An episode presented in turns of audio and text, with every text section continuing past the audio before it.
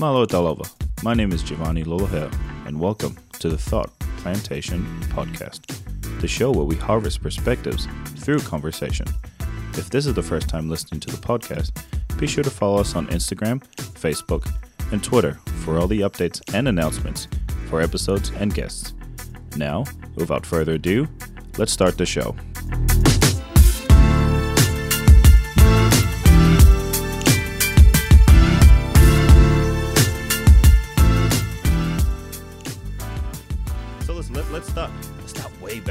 Go all the way back to the beginning. Can you Yeah, talk a little bit about sort of where you grew up and sort of Yeah. uh, your journey to Australia? Yeah, fire up. That's that's a super long journey. I try not to um, try not to give all, all the details, but um, yeah, I grew up in um, in Mount Wellington. I was born and raised uh, for the first five years in, in uh, Onehunga, um, and then uh, unfortunately my parents split, and my brothers and I went with my mum to Mount Wellington, and just stayed there um, pretty much for our whole lives. Um, and I stayed there until I was about mm, 25. Oh, yeah. something like that, maybe 22, um, until I moved out uh, with my partner. And yeah, I guess I yeah grew up in Mount Wellington, went to Catholic schools um, all the way through. A good Catholic, Yeah. good Catholic boy. Good good little And, Catholic um, boy. Yeah. and yeah, I guess just did all the normal things that Hmm. uh, a little Catholic Tongan boy might do. Um, play rugby, Yeah. uh, go to school, try and do do well at school, and and um, yeah, just live a Tongan life with like three older Yeah. brothers um, doing their own thing, and Are you the youngest? yeah, I am the youngest. You're the youngest. The All right. youngest of my of my four brothers, and then um, uh, we a long while later, when I was about ten, my um, my dad had my sister. Okay. So, so Um, you, you became not the youngest anymore and Yeah, not the youngest anymore. Yeah, yeah, yeah. She took my spot, which uh, I don't mind at all. So you mentioned uh you mentioned before that you played a bit of rugby and you kind of you know our, our sort of conversations before through email you mentioned that you played rugby in, in France for a bit. Was it France? Yeah, how, how yeah, how how it long were you, how France. long were you in how long were you there for? Um, pretty much just a season, so about a year. Um, and it just came about pretty much through a bit of dumb luck, really. Um, and I guess through my own interests, I I just really loved French at school, and so um, when it came time to choosing subjects, I was like, I want to do French forever, you know, like I want to um, really learn this language. Um, and so I did it all the way through um, to seventh form, and uh, right in at the end of that year, um, my French teacher came to me and she was like, "Yo, I've got this email from someone. It's a president of a club in France, and he wants um, he wants rugby players." And I was like, "Okay, cool, that's fine, Uh, that's awesome." yeah. Uh, and she was like, "Yeah, but she wants uh, he wants uh, rugby players that uh, speak a bit of French, uh, at least a little bit, um, so that they can kind of handle life and and pick up a job and all Mm. that kind of stuff." Sort of fit into the society. It turns out I was the only uh, rugby rugby player in my school, and pretty much any school in Auckland, apparently, They spoke um, French. that did French and was also in the first fifteen. Wow. So, so it was me. Oh, it's Um, almost like it was meant to be. Yeah, uh, yeah, absolutely, and like things like that, and a, and a bunch of other things in my life, I feel like have been that way. Oh, Um, nice. I've kind of been open to opportunity, and opportunities have come, and I've said yes, and I do it, and that's kind of um, how certain things um, turn out for me. which You kind of have to be, right? You kind of have to always be open to new opportunities and new experiences. Otherwise, you know, how how would you sort of broaden your horizon or sort of be available to sort of achieve those opportunities? You know. So for sure, man, you always have to be open minded about these things. And I guess that's a. Yeah, I was listening to a different podcast bef- before, um, and they, they were kind of talking about why there's not a lot of Pacifica people keen to sort of go overseas or do these big OEs. And it kind of hit me. I was like, actually, that makes, yeah, not a lot of people do. I mean, unless you're going for like a rugby scholarship, you know, or you're getting a scholarship overseas, you kind of, you know, you graduate high school and you kind of just stay within your own little patch. You know, maybe you'll move. I mean, Yeah. I don't really see a big difference moving from, well, not a big difference. Sorry, I don't see a, that being a big leap moving from like say Tonga to New Zealand because it, it's fairly close, you know, in terms of mm-hmm. proximity. But having to jump from New Zealand all the way to France, which is almost the other Yeah. side of the world, must have been a big Yeah. change for you. So how how was that? Yeah, how was that transition moving from Mount Wellington all the way all the way to France? What what was that like? Uh, it was pretty nuts, man. Like, I feel like, um, I guess I was really lucky to be so naive. I guess I didn't really understand how the world worked, and I kind of just, I was, yeah, I was really naive, and and I have a, uh, had and have like a reasonably optimistic kind of outlook on how things will turn out for me and and life in general. And so when I look back, I, I can only think of good times and really trying to enjoy all the little parts of the journey, um, like traveling, Yeah, traveling as a like new newly turned 18 um, at the time wow. uh, by myself across the world. Had no real experience of like um, you know long distance travel. Mm. Um, got lost in airports by myself and at my stopovers in Hong Kong and Frankfurt. Like just Oh man. you know like Oh, no of course. idea. Oh no, I I can no I can, idea. I can was relate. A, I was a child. I, I can relate. I mean, I wasn't a child, but I remember um, this is back when my mother was still living in the States with my younger brother. And we, me and my wife and my kid wanted to visit. So I actually, I actually booked our flights sort of while I was still in nursing school. And unfortunately, I had booked our flights before my final exam. So, so I had to send them first. Wow. And then I had to come back after, but there was no, it was during Thanksgiving. So I was on a standby flight from LA and I was supposed to go from LA to San Francisco. And there was obviously Thanksgiving Day, there was going to be no flights whatsoever. So I ended up taking this this random ass vehicle to like somewhere in South LA, dropping my nuts, eh, just looking at I was like I'm going to get shot. I'm going to get shot. I'm going to get shot. And it ended up taking well, it's like a what, a, almost like an 11 hour flight from New Zealand to the states and then from a, a bus ride from San, from LA to San Francisco was another 10 hours. Worst worst traveling of my life. It put me off traveling completely and i'm i'm Yeah, pretty i'm pretty happy about i'm pretty happy just to stay where i am. I don't i don't i think i'm one of those rare people who don't have this need to travel, travel. i guess. Mm-hmm. i mean i wouldn't say no. Like listen someone buy me a ticket. Hint hint. You know i may Yeah, yeah. i may go. But um no I, I don't have this big need to sort of go overseas. But that's just me right? There's a lot of people i know Yeah. who, who who would love to have this overseas experience. And and you know don't get me wrong going overseas is, is a great thing right? You expose yourself to new cultures you expose yourselves to new norms. Have your own sort of you know ideas and beliefs challenged quite a bit you know running into Oh, different people? so it, it's it's a good thing. So, so you, Yeah, you spent for spent that time in, in in france. How long were you there? Just like a year? One season? Yeah, so yeah, just one season, and um, yeah, I, I was super lucky, like you're saying about exposing yourself to different cultures and people. Mm. Um, I was super lucky to um, be put up, like they put me up in in a uh, an accommodation, and um, it just so happened that the same club grabbed people from uh, maybe two or three guys from the United Kingdom, so Scotland and England and other places. nice Um, so, and actually three Fijian guys. Um, sup, bulldog to those guys. Um, there, and we all lived like within like two or three blocks of each other. Mm. And so within that whole time, like I wasn't super isolated. I Oh, had nice. like this community of like people from around the world, and actually two Moroccan guys, all in the same this like international team. yeah It's like I don't know if you know about like French rugby, but like the high, the top echelon teams like Toulon and Mhm. Toulouse and Biarritz, they're all made up of like international. Oh, yeah, of course. Everywhere. And so this president guy of this really small town was like, I can do the same, except.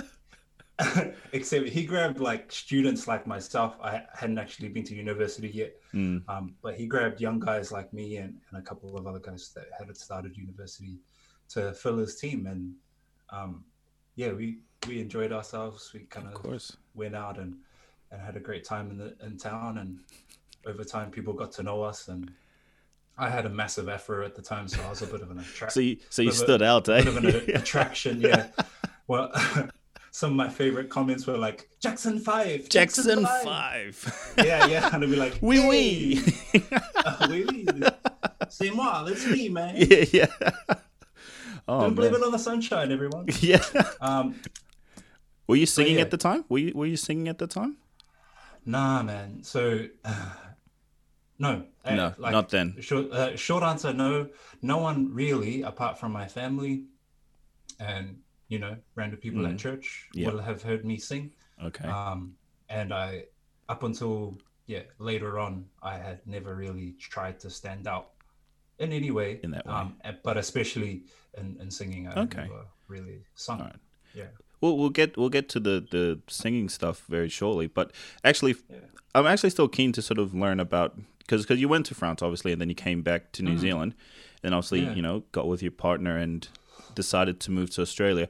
I'm always curious, mm. what was the big push to move to Australia? Was it for job opportunities, or was did, did your partner get a scholarship or something? What what was the thinking behind that?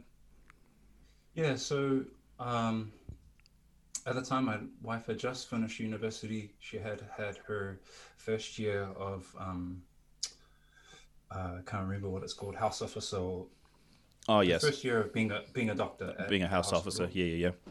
Yeah, at um, Middlemore actually. Oh, nice. Um, which was brutal, um, to say the least. But um, yeah, and, which she really enjoyed. Like she loved Middlemore, and, uh, but it was like the the time and the all, all the kind of yeah, house house officers get it pretty hard. You know, they have to do shift work, and then they have to do on call you know they kind of looked on to do all the the jobs the consultants don't want to do so. Oh absolutely it's it's, it's yeah, a tough yeah. it's a tough uh, period for a lot of doctors i i find yeah. Yeah super tough gig. So she had just finished that year and um, had already applied to get a job here. And the big draw to come here is that um, literally right at this moment i live about mm, let's say three meters away from um, her parents. And at the time uh, her grandfather was very very old and like ill mm. um, and we realized that there wasn't really much time that we could spend with him. And so that was the other major draw um, to come here. So she applied for the job and then got the job. And we were like yeah sweet let's do it. Let's go and spend time with grandpa while he's still around. Mm. um, which all really worked out because we were here for about a year, and then he passed away. So, okay. um, yeah, it, it, was kind of uh, meant to be. Yeah, yeah, yeah. No, no, that's yeah. good, and, and and you know, I'm sure he would have appreciated you know you guys spending the, that final year with him and stuff like that, oh, especially absolutely. your your wife as well, and and yeah, your child sure. was would have been born by then, I'm sure, right? Ah, no, no, no, not we, at that time. child after. No, not at that time. He's only two. So oh, he's um, only two. Oh goodness. And we came we came here about seven years ago. Oh man, um, you've been there. F- you have to revoke your New Zealand passport now. You have to revoke your New Zealand yeah. passport now, my friend. I, am sorry to say, nah, man, you're now yeah. Aussie. no, you're not the only one, man. My brothers give me a hard time all all the time. Every oh. time we talk, like, I, oh, a little bit of Aussie twang. There. Yeah, yeah. Oh, like, oh, yeah. My cousin, my cousin lives in Melbourne. He's he's the same. Eh? I don't even think it took him yeah. that long to sort of get this this Aussie slang. Like, yeah, mate, hundred percent, hundred percent. It's like, stop it. So you stop it right now. You stop yeah, that right you, now. You don't sound like yeah. that. That's not a real voice. You're trying to fit in a little bit too well. You're trying to yeah, fit in a little. Yeah. Shout out to Stan. Stan in uh, in Melbourne. Yo, yeah, Stan? much love. so um, like Australia, you know, obviously is not. It's what a two-hour flight really from here, yep. probably from here to Sydney or something like that. Yep. And I know there's a lot of similarities, but being there for like mm. the last seven years, how what differences have you noticed? You know, living there as compared to sort of New Zealand, aside from the people. Mm. this, I don't want this to turn into like a New Zealand, no, Australia know, bashing know, sort of thing, but I, I, can't help it. I can't help it. oh, dude, nah, like um, to be honest, I probably spent the first three or four years, which is a long time, um, doing that in my head, like kind of because I had so much built up uh, just a lifetime of kind of hating Australians. Really, it's a competitive Um, thing, right? Older brother, younger brother, sort of, thing. of sports. Yeah, of course, yeah, of sports, for sure. uh, All Blacks versus Wallabies. When Mm. I was growing up, Wallabies were balling. Oh, like, they yeah. were doing really well. Um, yeah, they'd crush our hearts lots. Um, and so uh, I don't really, I guess that I had a massive ignorance about Australian people and, and Australia in general. Um, and so I guess that's what I based my opinions of Australians when I came.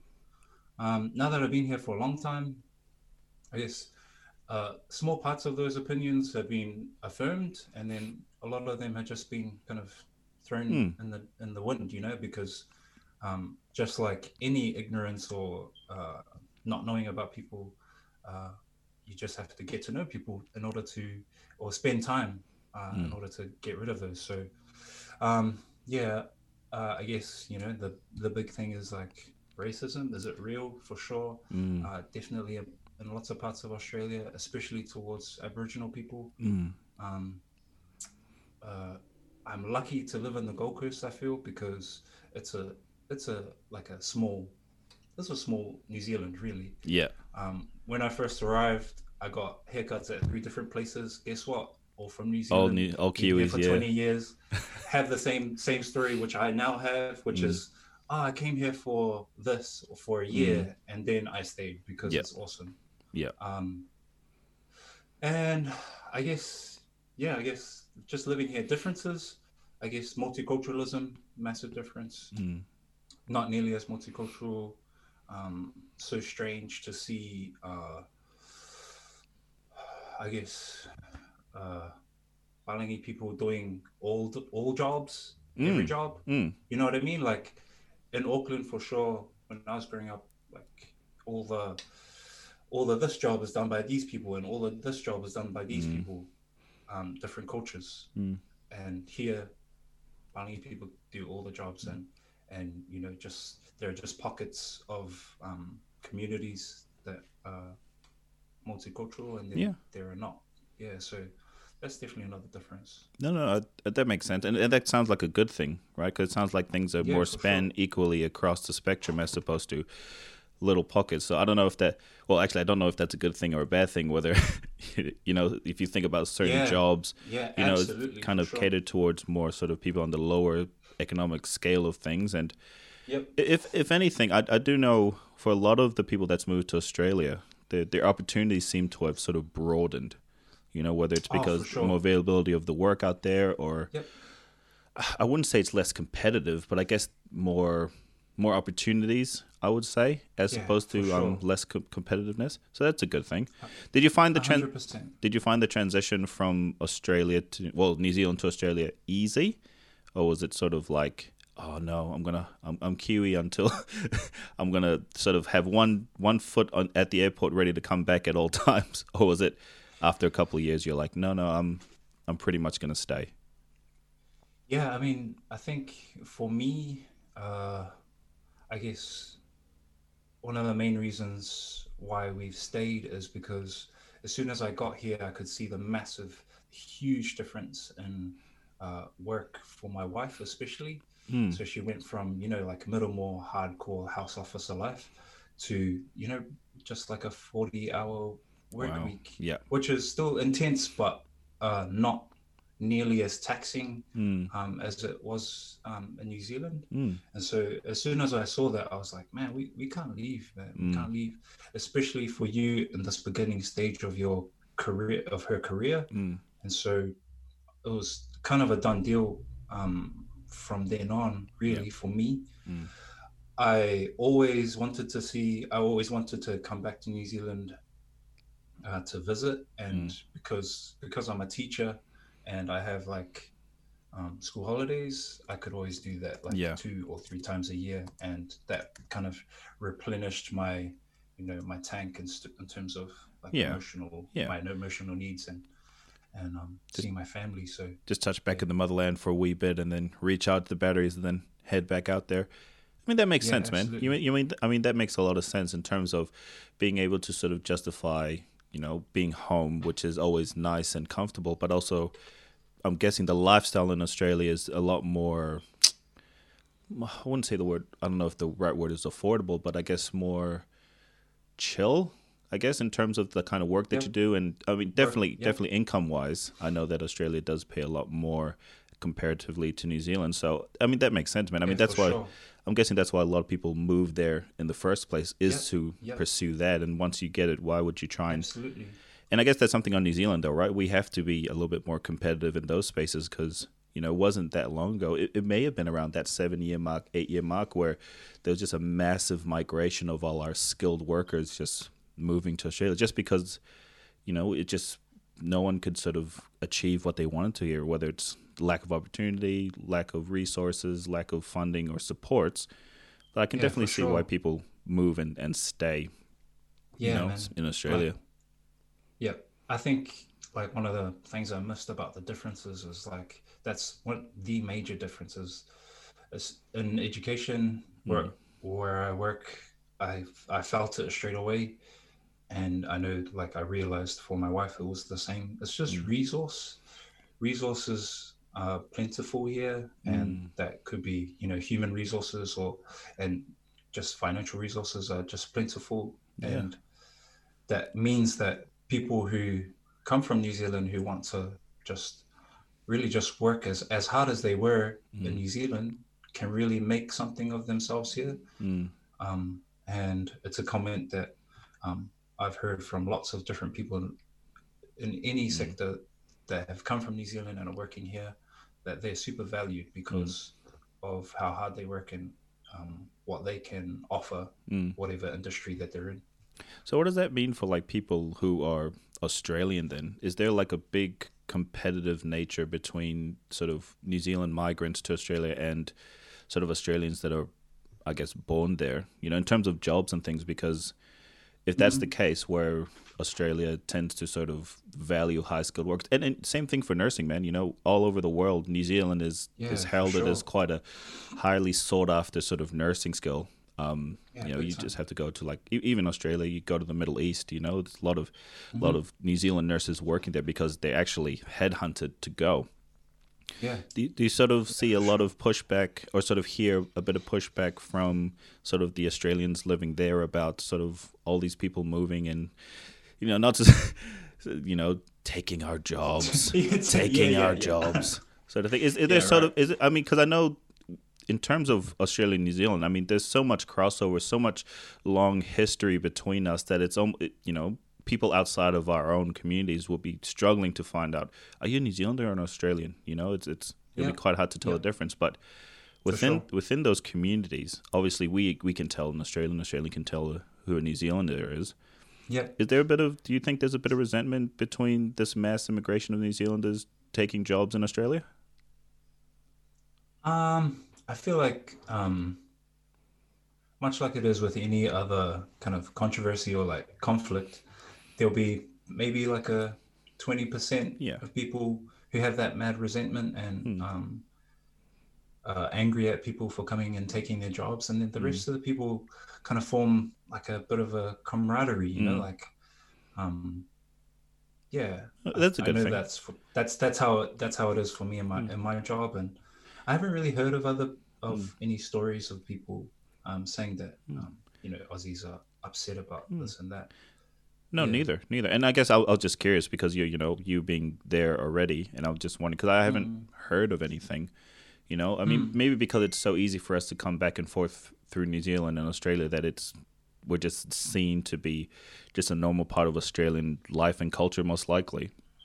You know? yeah, So Yeah. obviously, you know, with the coronavirus, actually, I'm so tired of talking the coronavirus. Actually, uh, uh, but dude, uh, uh, yeah, I'm sure everyone is. You know, I'm so like tired of talking about it, but but it's still Yeah. something that kind of have to talk about. I guess is is, is the right word to think. Absolutely, it's still important. Yeah, yeah, of course. You know, it's still it's still a thing, right? God, Yeah, absolutely. I, I can't see it. You know, it's going to be one of those things. We're going to be, you know, 20 years down the line, like, do you guys remember the coronavirus? You know, you think your lives are hard. You're telling our children, you know, you didn't live through COVID. You don't know. You don't know the difficulties. Sick accent, by the way. I don't know Yeah. that is. but- That's my elderly. That's my elderly. Yeah, That's my oh, elderly right, right, voice. right. You know, Yeah, that little husky little. Yeah, Oh, yeah, I like it's a that. ter- it's a ter- it's it's it's it's a you gotta do the no teeth, bro. You gotta. Oh no yeah, teeth, had to tuck in Oh, tuck in my lips a bit. Yeah, that's probably where I'm getting it wrong. Yeah, exactly. That's right. Um, what's uh, was there a lot of support out there for Kiwis in Australia? Because even before COVID, you know, I mean, there was always this controversy how New Zealanders don't actually qualify for some of the benefits right, and yeah. stuff that Australians have. Was that lifted slightly during COVID, or was it was was the Australian government quite clear that we're not going to be changing much? Um, I can't say for sure Mm, because um, I've been protected by my teacher bubble. You know, Okay. so Nice. um, being you know like and all essential workers are kind of protected under you know Mm. the ability to continue to work. That's right. But from what I know, um, the job seeker kind of um, or the job keeper, I think it's called.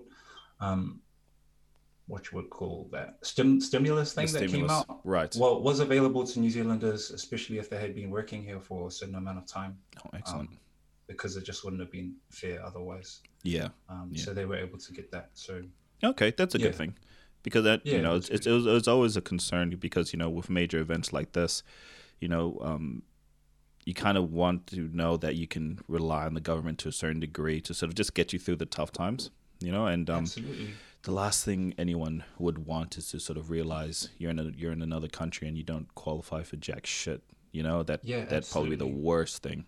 So so it's Yeah. good. It's good to hear that you guys sort of qualified for the um for the stimulus package. So that's a good thing.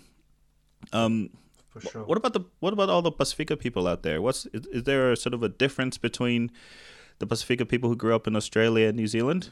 Is our humor the same? Our accents are definitely not the same. That's for sure. accents are, are out of this world. It, it, it is. they're- I, I enjoy it. I, I actually really enjoy it. Every time I'm on a conversation too, with man, one of my um my cousins in Australia, like I just I don't know, it's just so it's funny and yet I find it very entertaining to hear them tell me a story about something. You know, it's just Yeah, it's, oh it's great. I don't know, the Australian accent is is is hilariously hilariously fun to listen to. Yeah. Absolutely.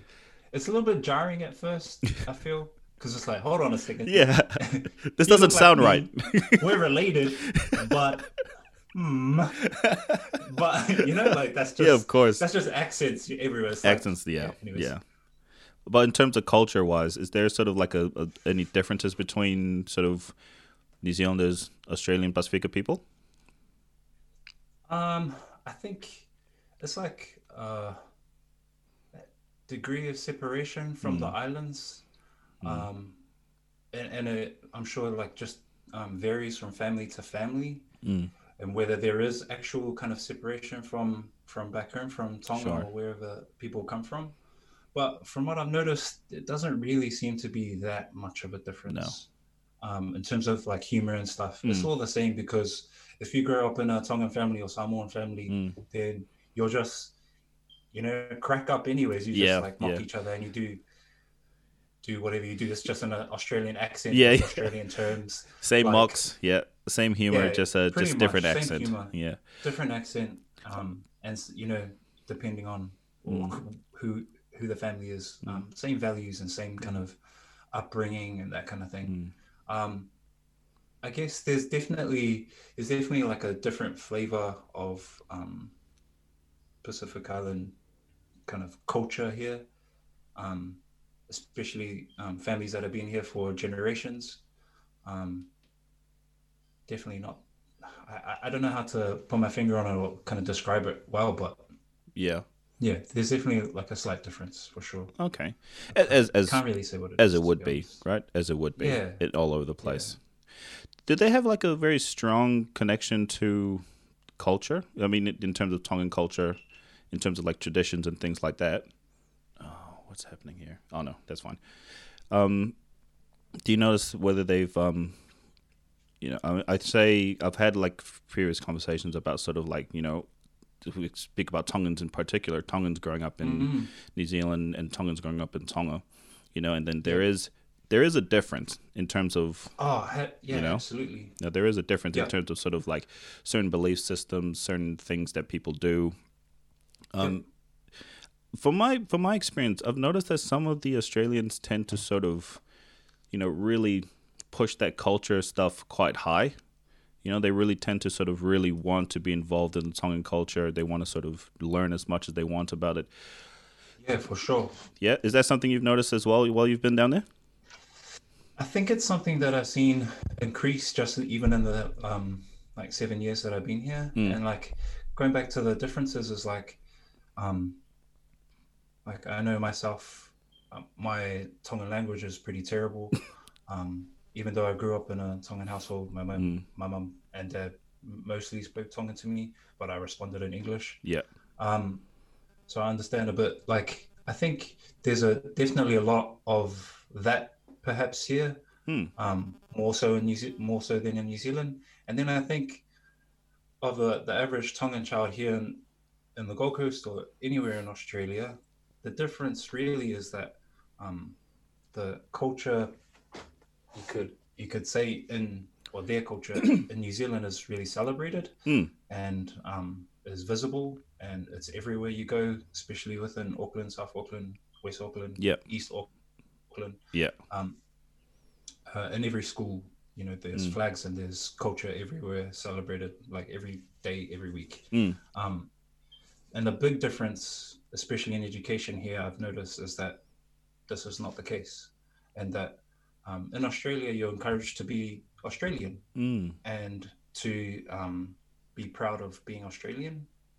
And so, um, if people, like you were saying, um, if uh, Tongans and Samoans want to celebrate their um, cultures, it's up to them to Mm. really push it. And I know it's the same in New Zealand, but that's something that's kind of evolved over time. And I feel like um, that's just starting to um, progress here There in in Australia. Australia, on, a- on a large scale. Larger scale. Yeah. I know there, there'll be people in Sydney and, and Melbourne and everywhere listening to like if they hear me, they'll be like, "Oh, nah, man, we, you know, we're doing great." But from what I've seen Yeah. on the Gold Coast, Mm. um, like there was just starting to um, be some Pacifica like festivals happening here in the last few years. Yeah. and they're getting bigger and bigger, Mm. but they're just you know. Mm. Whereas in New Zealand, when I was growing up, I went to Polyfest every year, and Yeah, I was about to. I, I got to experience my culture through dance and song um, Mm. through that, which is not commonplace. Yeah, I was about to ask. Um, do they have anything close to what we have here, such as the Polyfest and stuff, in Australia? Um, on the Gold Coast, I know for sure there is not. There is none. Um, All right. but Other states but I know that there are. It it kind of depends. Like there are small communities, like in South Brisbane and like North Gold Coast. Mm. There are massive Kiwi communities and therefore Polynesian communities that set up their own festivals within the you know, three or four schools in the area. Mm. Um, But, but but nothing not- to the scale that we have here, though, eh? No, no, No. and it's like Oh, that's a shame. kind of. Uh, I wouldn't say it's not possible, but it's not um, definitely not a priority for Mm. schools. Yeah, Yeah. Yeah. Well, I guess here in New Zealand, you know, that that kind of stuff was pushed very hard for a long time before the government or sort of the country started accepting that Pacifica was a normal part of New Zealand culture, right? So yeah, having a- exactly. having So- Australia being so big as it is and so multicultural as it is, you have all Mhm. these different, you know, these different communities by trying to sort of compete for like a space in sort of the cultural, well, in terms of the cultural space, right? So yeah, it's for good. sure. It, it'll be it's good to it's good to hear that things are starting to sort of spark up and things are starting to happen. There's more Pacifica festivals and things like that, and you know Yeah. maybe in a matter of time they'll have something even probably even I can imagine would be even bigger than what we have here in Polyfest just because of the sheer size of the Yeah, the Let's sheer figure size people and out the there. Numbers. yeah. Yep, for sure. So uh, sort of talking about the the teaching aspect of things. Mm. Did you always aspire to be a teacher, or is that something you sort of fell into, like most Pacifica guys? You know, not really sure what they're doing, and it's like, oh, you know, eight years later, oh, I'm a teacher. I've been a teacher for eight years. Wow, that's it. That's hilarious. Yeah, yeah. I mean, um, as a child, no. I Mm. guess as a child, uh, my big dreams that I never told anyone were like, I wanted to be. Um, I don't know if you're familiar, but what now? The Mm. show, the morning show for kids. yeah, yeah, yeah, yeah. a guy, um, Jason Fa'afoi, Mm. and um, I wanted to be that guy. Oh, nice. essentially when I was growing up. I never really told anyone, but I was like, yeah, I could be that guy. And so I only became a teacher because I went to France Mm. And uh, while I was in France, they gave me a job as a English teacher Mm, or English um, of course. assistant. So I, go, I went into I went into a school and I went through all the year levels and I just tried and Mm. attempted to teach them some form of English. Oh wow. And yeah, I got back from there and was kind of a bit lost. I was just working like a labor laborer job Mm, and um, yeah, didn't really know what I wanted to do. And uh, my partner at the time was like, "Hey, you should um, see a careers advisor and see what you could do." And from there, I enrolled to be a teacher. and you know, like, and then here like you were are. saying, yeah, ten years later. Yeah. yeah. Still thinking like, damn, I can't believe they let me become a. Te- I still, I still think the same things. Like, I can't believe that I've, I've, I've, I'm a nurse. I've been nursing for like almost half a decade now, and I'm like, I still can't believe it. I still cannot believe it. If and I'm guessing the same thing with you. Like, you go back into like our our teen years, and you know, if someone told me you're going to be a nurse one day, I would have laughed in their faces so mm. hard, just because Yep. I, I, you'd never have guessed. You know. And it, it, it's but but it's also a blessing in disguise, right? Because it's like I said earlier, some of these things just turn out to be like it was meant to be in a way. Oh, for You know? sure, for sure. Yeah, yeah. Yeah, like the other thing on my list of uh, things that I, I remember from my childhood, anyways, was like, hmm, priest. I could be a priest. Oh no, cool. don't. I'm Catholic Yeah, no, too. like- I, I'm Catholic too. so I uh oh my god. I remember like this I don't know if this story is true, but I've been telling this story for such a long time to people because people always ask, "Oh, Giovanni, what, Uh, what where's that It's what's that true, name from?" It, it probably is. But like, you know, my my family like uh no, people always ask, "Oh, Giovanni, that's not a common Tongan name," which is true. I think there's only one other Giovanni that I know growing up in Tonga, and he was like way younger than me, so I was the original. And Yep. I was like, oh, my, my parents were ca- are, are Catholic, and they uh, I think they just wanted to name me a priestly name because I was going to be a priest one day. And uh, and and for for the longest time, I'm I'm starting to really believe that that was actually the case. You know, because I do know growing up, my grandma and my granddad were always like, "Oh yeah, you should go um be an altar boy. You know, you should go spend time with the priest and things like that. Go to church." And I was like, and I was like, "Why are they pushing so hard? Why are they re- they're really really pushing me to do this?" They're trying to make it happen. Yeah. They're trying to make it happen, and then when I once I caught wind of that, I was like, "Nah, put a hold to that. No more of that stuff." Uh, Yep. Which is probably why I'm a bit of a lapsed Catholic at the moment, where I where I hold the faith, but I don't uh, I don't attend church as much as I'd like to. Um, this, this, I'm, I'm definitely in that camp. Yeah. Um, yeah, but yeah, I, I was kind of opposite. I was a bit of a strange child. Um, Oh yeah, and actually strange adult, I guess. But like I, I feel uh, within within me, I, I felt like a strange kind of draw to spirit, being spiritual. Okay. At least. Yeah. Um, and I really enjoyed church once Mm. I could understand what was going on. of course. And course. sometimes would just go by myself. And instead of being pushed to be an auto altar server, I like semi volunteered Yeah. um, and I remember going home and telling my brothers, "Oh yeah, I want to be auto server." They're like, "Why? What? you, what are you doing?" what have you done? think What what what are you feeling guilty about? You need to ask God for forgiveness. To be honest, could have been that. yeah, were penance. like, I think, to be honest, like uh, definitely not the most uh, capable young child, and they were like, "Dude, I don't know." I, they were probably like, "I don't think you can do that job. I don't know if you can." yeah. um, hold the cross and walk down the aisle by yourself. But I- I didn't actually end up doing it, um, okay. which is a small regret of mine. But yeah, Okay. always Well, been interested in, in the spiritual side of. Well, I. I had one proper experience of being an altar boy, and it it just happened to be in Australia. Um, Oh, I was wow. I was there for I was there for holiday, and, and my cousins who lived in Newcastle at the time. I think they're still living there now.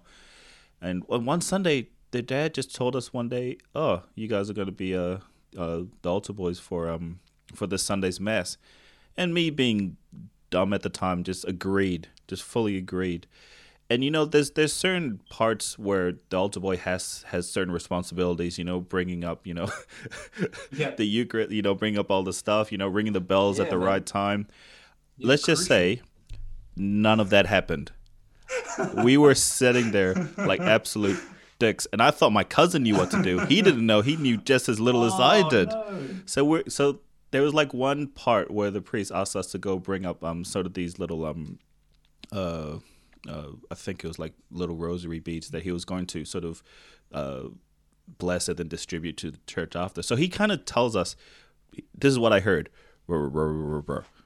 So I walk into the priest's room and then kind of like, oh, what the fuck are we doing? What are we doing? What are we doing? And we were literally there for like 15 minutes until the priest walks in and then he grabs it. This is what I asked for. And then walks out. And I'm just like, oh, we are so dead. We are We so. had one job. One job, man. It was the worst, man. It was the absolute worst. And um, yeah, that was the the first and last time. I think that was pretty much my experience that I would not be a good priest for sure. You know, I, I, I yeah, no, no, it, it's, it's, it's not, it's, it's not for everyone, and and it Yeah, definitely wasn't for me. that, that, for sure. Oh Yo. man, damn! ev- Everyone, everyone's got a, a funny church story. I reckon there's there's always something. Oh, There's always something. It's just sorry, just to also one. This is my last story about being at church. This is my last one. This is just those those funny ones where. I think it was the first time I just had my communion probably like the Sunday before. So this is my first time. You know, I'm a man now. I'm gonna go up get Yeah, communion. Yeah, so excited, huge. so excited. Huge. You know, and then walk walking the first time, all proud and stuff in line, and then get to the front. Now, the the priest would hold up, you know, um, and he'll say, you know, body of Christ, and then you're supposed to say Amen. He said, so he said in Tongan, but I uh, I'll say it in English for everyone who doesn't speak English. He goes, body of Christ, and I say thank you. I tell him, Oh no! I say thank you. I felt like an Yeah, idiot. malo. Yeah, yeah, malo, malo. And then I took it, and I, I swear, I took it, and I walked all the way home. Mate, I, I took, I, I went center left, stage left, and I just walked all the way home in shame, absolute shame, man. Honestly, it. But when did you realize? When did you realize? It As soon like as I said it, as soon as I said it, as soon as I said it, and I- and I couldn't not not say it. I'd, I'd already said it, so I just kind of rolled with it, and I just walked walked straight out. It was horrible, and and I'm sure and I'm sure the priest was like, "What the hell? Thank you, oh man, this little shit." that's on that. That's Yeah. on that. I, I love you. Uh, I love you uh, level. That's Yeah, like, I love you. no. Oh, thank you. yeah.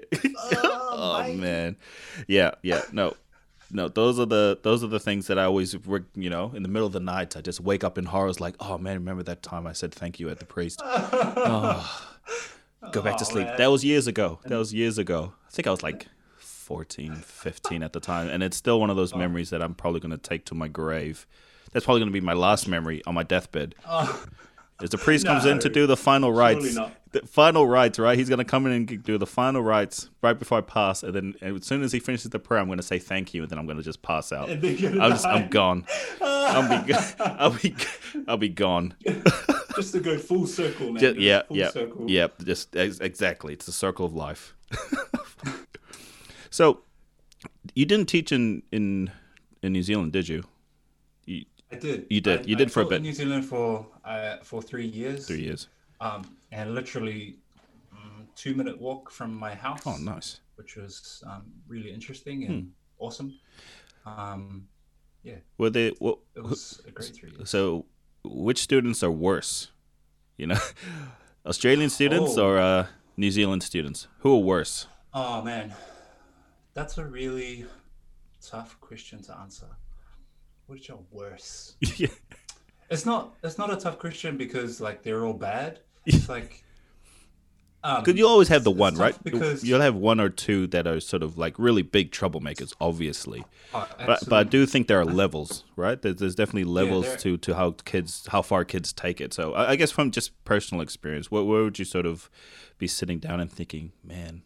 No, not that you would, you know, but I, I'm just putting myself in that position. Man, I could really uppercut this Hmm. kid right now. You know, Oh yeah, I think all teachers have those moments, of course. and I can't really. yeah. No, and I'm not trying to get you deregistered from the team. from the Yeah, from I know, teaching. I know. I don't- no, I no. don't know what to That's say right tough, now. I'm like, tough. okay, oh. okay. Let me let me rephrase the question. Maybe let me like. sure, sure. Okay, I can't rephrase the question. I just already put it out there. Now, how about uh, I can describe, I guess, the differences Yes. like because because like all issues and all things, the answer is pretty complex because mm. when I was in New Zealand, I taught at a like a low decile school, like literally in my community in in um, Mount Wellington, mm. and so the problems and the um, lives of those children were worlds away from the children that I'm teaching here. Mm. Because whilst the children I'm teaching here probably like middle decile. I don't know if people understand decile, but it's like just a socio-economic. Yeah, we, we have decile decile stuff here too in New Zealand too. Yeah, yeah. yeah. yeah. So low di- less, low decile in New Zealand, and here perhaps in the in the middle somewhere. Right. And so that always creates difference, mm. um, because the let's say the naughty child that you were talking about um, in New Zealand and in my old schools were naughty because X Y Z and and like there are uh, just a bunch of different reasons why they had developed behavioral problems over time. Hmm. And the same is true here, except the XYZ is different, you know? Right, right. Um, the context will be different, yeah. Context is different, and therefore it's, you hmm. know, it's a apples and oranges yeah, situation. of course, of course.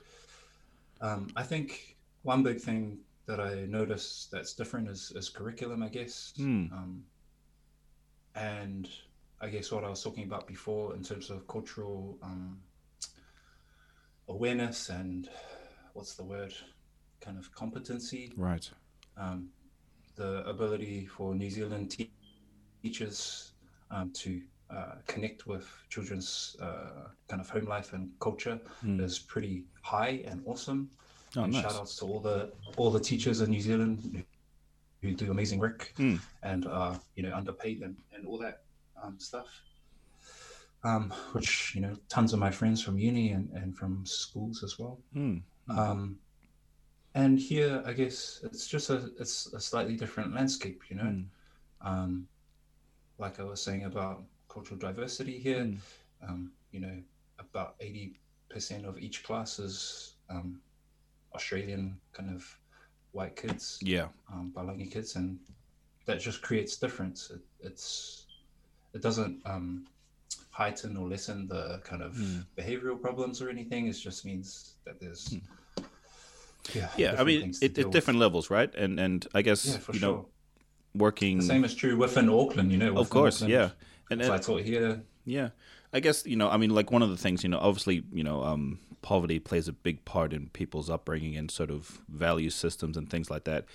I mean, listen, it sometimes it could be as simple as you know, you just want to run around with the crowd. You know, you just follow the crowd, and if you know the loudest guy there is is is a jackass, and you know his friends are gonna sort of want to do that too, just because of all the, uh, you know, not not the acclaim, but like you know, people like the class clown, right? And the class clown can be, you know, not necessarily funny all the time, but they do silly things to sort of help break up the day. But I, but I, but I hear what you mean, you know, in, in terms of sort of like the different cultures and upbringings and things like that, you know, it does determine, and, and it's pretty, it, you know, and for me working in mental health, it, it is pretty evident to see that your upbringing plays a big part in how you sort of hold yourself in the community.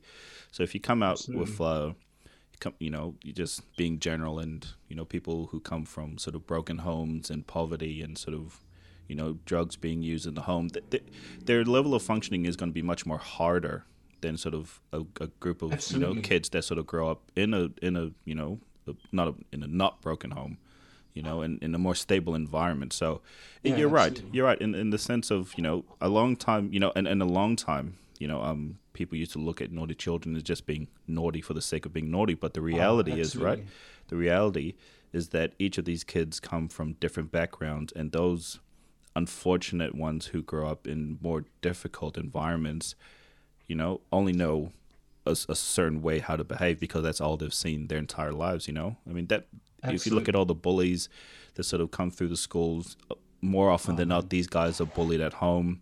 You know, they're Absolutely. probably experiencing you know um, child abuse and all these other stuff. So it's yeah. it's it's a shame sometimes that um people put people into little boxes. And you know, I mean, we had a bit of a laugh earlier about naughty kids and things like that, but having sort of looking at it more in depthly. In depthly? That a word? More in depth.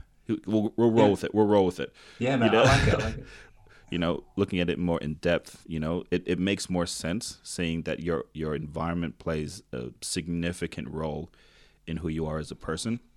So Absolutely. w- with with that in mind, you know, I've I've had a conversation in my early earlier podcasts with um with another teacher who teaches um actually I'm not even going to say school, but um you know they have very similar issues where they have kids who come in and they sort of struggle with this or that or they have behavioral issues. How Mhm. how big is it for teachers to sort of recognize that and change the way that they sort of teach to sort of cater to these to these kids? How important is that? I mean, it's like number one, Mm. really, it, uh, uh, irrespective of whether whether a child has um, behavioral issues or not. Um, I learned pretty early on to acknowledge the child and where they're coming from and uh, all the factors that play into their behavior Mm. and their learning, I guess. Um, pretty early, I kind of realized that uh, a child in my first ever class, Mm. you know, had X, Y, and Z, like I was saying, in their history and their past and in their current living situation was difficult. And Mm. um, I guess when you come from a place of empathy for any teacher or, or parent or anyone, um, then it makes things so much easier to manage and Yeah. it gives you ideas for how you can deal with um, certain behaviors or how you should deal with certain behaviors. I'm not like a scholar of education and behavior or anything like that, but I, I operate on a base of relationship is really important. Mm. Uh, if you don't have it, you have nothing Mm. essentially, um, and that from from a good relationship with a child that you, you can build kind of bridges to. Of course, Anyway. you know, empathy, right? You know, uh, having having immense empathy for these kids who sort of, you know, it, it's a tough thing to ask a child to trust you when their whole lives they've never been given a good reason to trust anyone, right? So being, Yeah, absolutely. I mean, em- empathy is probably like not not the only thing you need, but it's definitely a, a, a minimum, you know, that you'd need to sort of break through to these kids, you know, to yeah, sort of sure. yeah, I mean, you know, I'm I'm very big on you know your first, you know, your first learning environment is home, and you know you really should be learning the fundamentals of how to be a, a, a decent human being, Yeah, starting from home, sure. and then that sort of gets reinforced in schools. But Yeah. I, I don't know if you know, and, and just from my own anecdotal views on things and experiences, Mhm. it's kind of switched the other way around, right? I think there's a lot of stress put on teachers where they're sort of expected to be these the only you know all the role models that these kids need to Mhm. you know as an example of sort of trying to teach them how to be a good human being and i think there is a role to play for teachers in that aspect but i think that role is to reinforce the good stuff that is already happening at home you know Yeah, and yeah. yeah yeah Should i mean be a support role as Yeah. opposed to a primary. yeah, and and it's unfortunate because I don't know when that happened. You know, I don't know when that big switch came from. You know, teachers. You know, school is is supposed to be a supplement to what you learn from home, and then now it's kind hmm. of gone a full 180 where school is reality, almost. You know, school is reality, and you know, and and everything you need to know you you learn in school. You know, I mean, I, I, I may be I may be alone in sort of that that sort of thinking, and that's sort of what's happening at the moment, but just from what I've seen and sort of you know my kids now being pushed into school and sort of just my my anecdotal I said experiences it just seems to be that there's a Mhm. big big shift in the way that in our in our society here in New Zealand where we think they should everything should be provided for them at school you know and that's everything you know and, Yeah, absolutely. you know and it's unfortunate I mean, yeah, it's definitely uh, something that's happening worldwide. It seems like Mm. um, teachers are expected to do a lot, Mm. and you know, there's there's a number of um, posters and things that I've seen in the many years that I've been teaching Mm. that kind of show a massive list of people what what people expect of teachers to be counselors and and you know mm. all all range of things like Yeah. a, a nurse and a and everything Yeah. when when the child is at school and i think whilst it's it's a joy for all all teachers that i know anyways Mm. to do all those things it's taxing and at the end of the day like you're saying it's not really um, it can never really be a solution or um, the we can't be everything um, for all our kids. Hmm. We can always try, and we, we 100% do. Of course. but it's it's a tough role to fill. Hmm. It's not um Yeah, it's it's sure. not it's not I mean at at the very least it's not sustainable, you know? I Yeah, think I think yeah. teachers have one of the hardest jobs. Like I love my kids. I find other kids very stressful, you know? You know, so Yeah. you know, I always take my hat off to teachers and sort of having to go day by day and have what I think already have immense responsibility to sort of teach kids, you know, and, and get them prepared for an academic life, you know, yeah, moving forward. acad- academia, yeah, Yeah, and and you know, and and I feel very um annoyed. I guess is the right word when I sort of hear conversations like, "Well, why aren't the school providing this? Why isn't the school providing this?"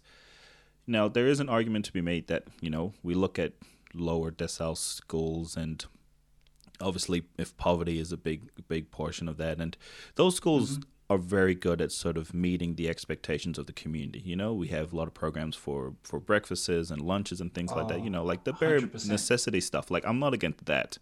You know i'm definitely not against that. So if anyone's going to hit me up with some hate mail that's definitely not what i'm saying what i am saying is is that when we have this expectation that the teachers are supposed to teach your child your child how to be a proper human being I, I don't think that's that's correct. You know, I don't think that's going to be the way forward. Like you mentioned, you know, Ah, it's absolutely. it definitely should be supplementary to what they should be learning at home. Now, Mm. on the flip side, you have kids who are absolutely unsupported in their home you know whether the you know the parents are this or that and you know make your own generalizations of what a bad parent is you know Let, let's not pretend there's, there's no there's no bad parents out there there's a fuck Mm. Oh, ton of bad parents out there right dude this is a this is a dangerous space to be talking about i feel Yeah. parenting uh like i've just found i'm a stay-at-home dad and, Yeah. uh, for most of the weekend i feel like uh, anytime you talk about parenting you gotta like tread lightly man because there are people out there that will crush you because of any view you have or any opinion you have on how you raise your child and how other people should raise theirs that's fine and so it's it's really hard it's really hard to like Mm. broach the subject Mm. without offending people. I feel yeah and that's a shame like you know like, because like lots of topics which Of I've heard you talk about Yeah. um on all your podcasts. Yeah, It's yeah. No, no, I, I get it. I get it. And listen, at the end of the day, Yeah, there's always going to sure. be people out there that's going to be offended at whatever you say, even if it's the the thing that makes so much sense. There's nothing we've said today that is not true or not or doesn't make sense to people. I think the people who get offended when we talk about, and I'm not talking about specific people. I'm I'm just generalizing here, right? Yeah, for sure. I'm generalizing here, and there is something to say that you know, as parents, we have such a massive responsibility to our own children, and when we start shipping those responsibilities off to teachers, you know, for whatever whatever those reasons. Listen, and obviously. You can hit me up with your individual experiences, and I'm not that concrete in my thinking where I'm going to be sitting and holding this this view till I die.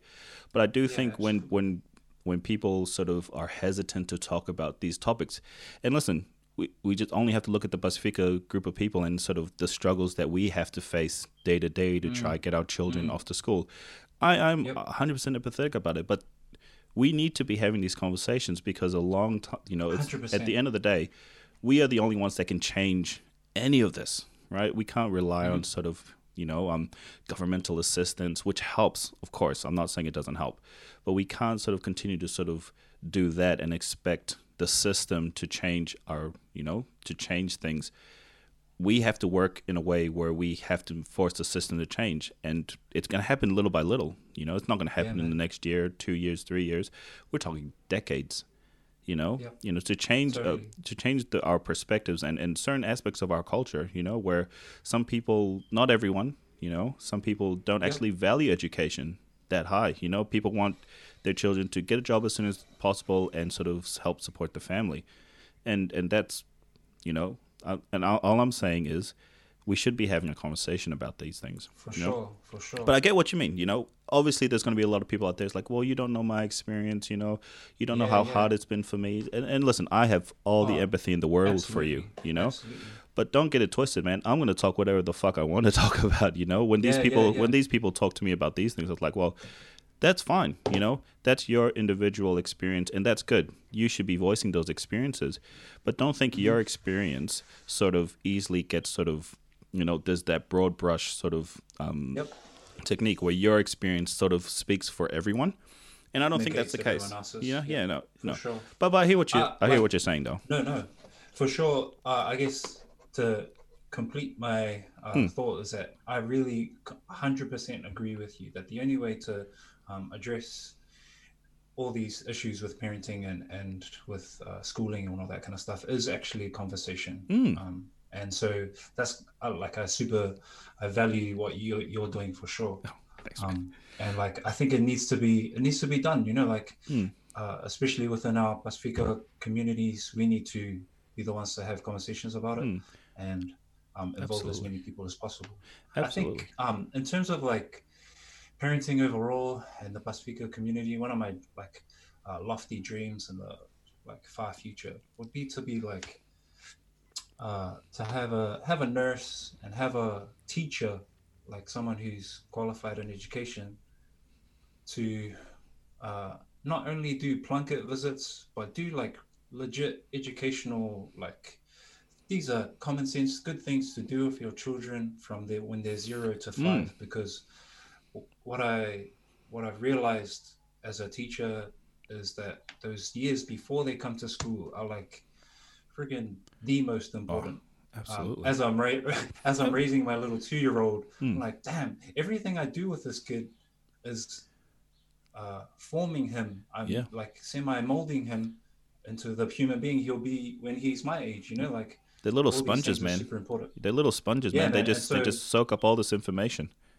Yeah, if anyone's watching and wants to steal that idea and uh, pitch it to government, Yeah. do that, man, because I feel like that that could make a significant difference. uh, Absolutely. especially for people um, who don't Mm. have the resources to or the you know time or whatever it is like Mm. education to Yeah. do that for themselves I mean, one one way they can do it is just make early um, childhood education free. You know, just make just make it free. I mean, they're giving away. They're they're wanting to make a lot of stuff free. Mhm. Make this one free. You know. yeah I mean, you're right. In terms of like children's early is, I mean, there are plenty of researchers out there to show that if your child is in an, an ace form of early childhood education, they just move on to just be, you know, much more. Um, they they achieve better outcomes in the the um the education space moving forward. so I'm, I'm very big on that. You know, and and and Yeah. early, you know. It is something that we need to be mindful of because a lot of the times, and I'm guilty of this too. You know, it's like sometimes I'm with my kid and I need to do stuff. I'll just plunk them in front of the TV while I try and get things done, and that's the reality sure. for a lot of people. You know, but yeah man you know, but I think if you know, and, and New Zealand is, is pretty good where we do provide a certain amount of funding for early childhood education, which is great. Mhm. Um, people people should be engaging with that as best as possible. I think it, I think it. I, th- I know a lot of people do. It, it's evident from the schools that my my kids go to that a lot of people feel the same way and are pushing kids to sort of go to these sort of uh, they, they're daycare centers, but then you know daycare. It's not like they just hang around. They, they just do nothing. There's actual proper structure and learning going on, yeah sure whether it's with sure. blocks, whether it's with letters and things like that. yeah absolutely You know, and so you're right. It's initiatives like that, and yeah, even and that and your initiative would be taking that to that next level, right? Where we don't, we can't just go Yeah. straight to the home, you know, straight to the source. straight to the home man Yeah. because yeah i think one thing when you talk about um, parents kind of uh, just lobbing their kids to teachers Mm, is like if we really want to make lasting difference like you were saying about everything coming from the home mm, then actually we need to make some uh, strides to uh, changing what's happening in the home because every time you take your let's say childcare is free you drop your child at childcare they have a great day mm, and then they come home and maybe it's not as great or there are yeah. um, certain things that are missing Mm, so I guess my my dream one day would be to take some of those things from daycare and be like, yo, this is what we do at daycare. Mm. This is yeah, some things you could do at home. some Because outreach stuff, huh?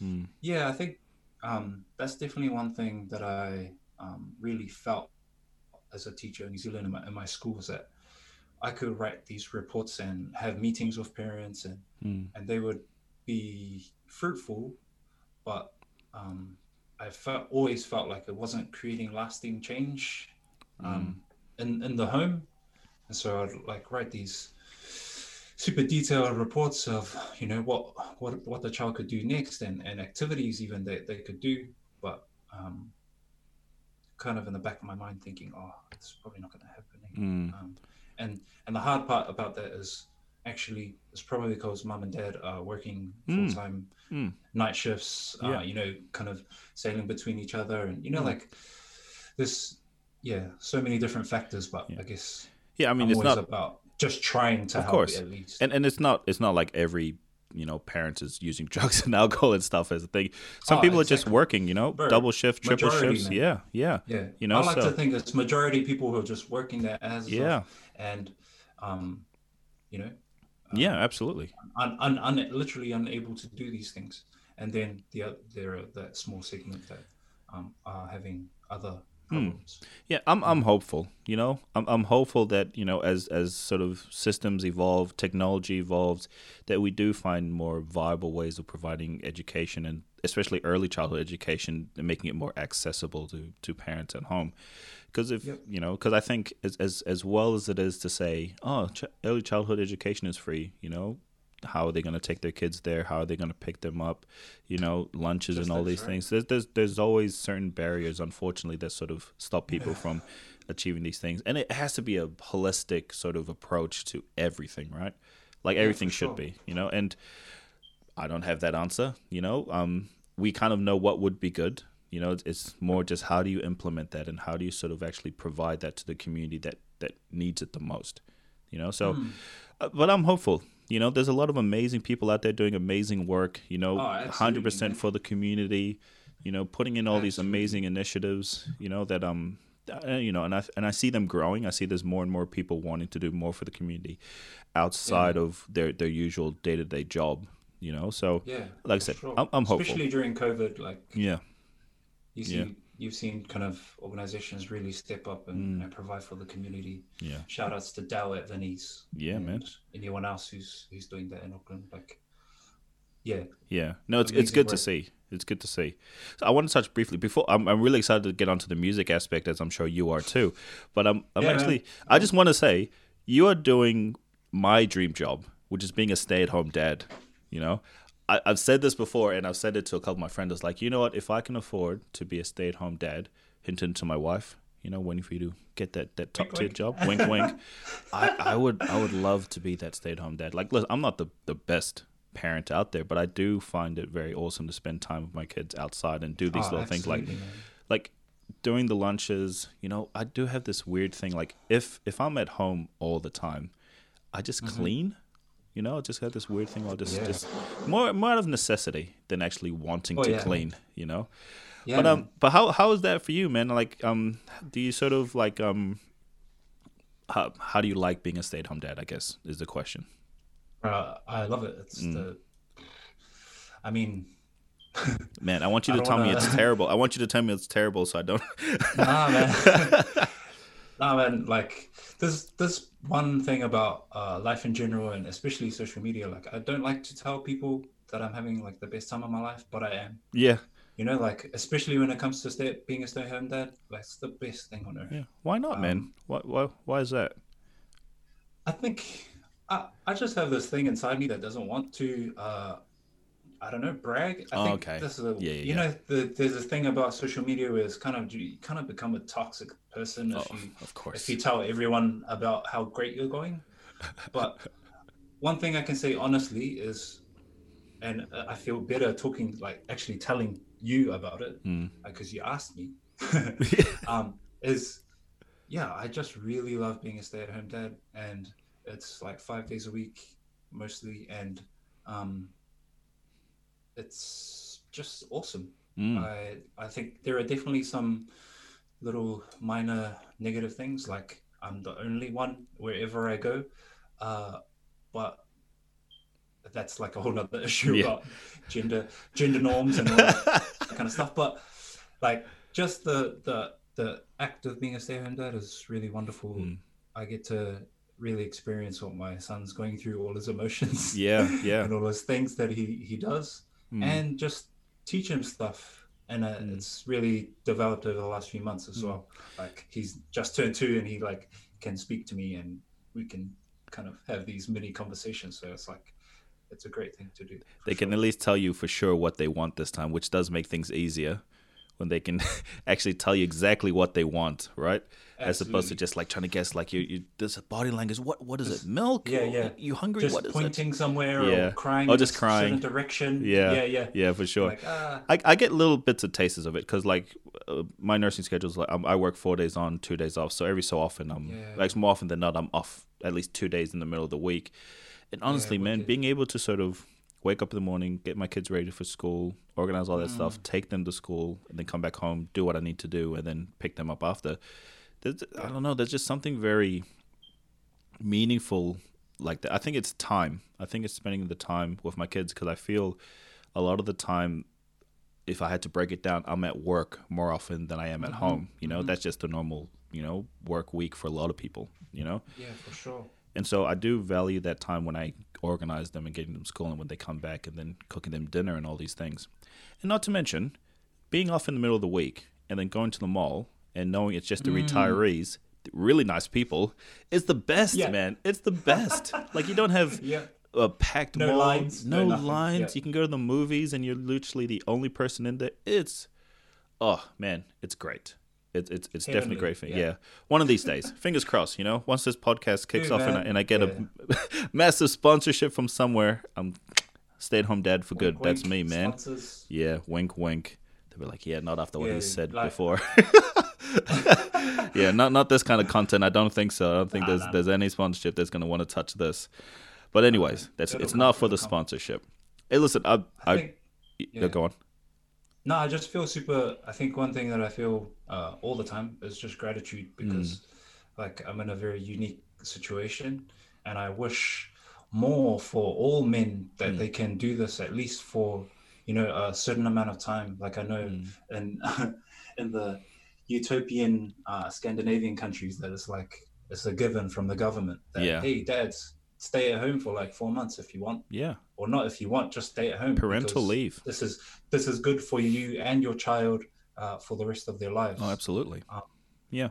No, I, I had so I it's had definitely something i'm for and like i just i sing all the praises of all stay-at-home parents yeah. but dads know, especially because i am one hmm. like do Just it if you can stay stay at home parents in general, right? It, it's such a it's such a Oh, privilege and, and such a such an amazing experience to just be and, and watch a little human being grow is, is such a it, it, it's hard to put into words that how amazing that journey is when you're seeing something that you made is just just Yeah. slowly developing as a human being and then next thing you know Yeah. they're like going to big school you know which is very Yeah. emotional i'm just gonna put it out there for you oh, watching them- warn me w- watching them for the first time going from daycare where it's very structured very you know there's gates upon gates sign out sign Mhm, in you mhm, know mhm. very very difficult for anyone to come and sort of oh god it's Yeah. turning into a very scary thing i'm about to explain but like you know there's a lot of supports and a lot, a lot of things to sort of make sure the right person is picking up your child from daycare right Mhm, and then mhm. I remember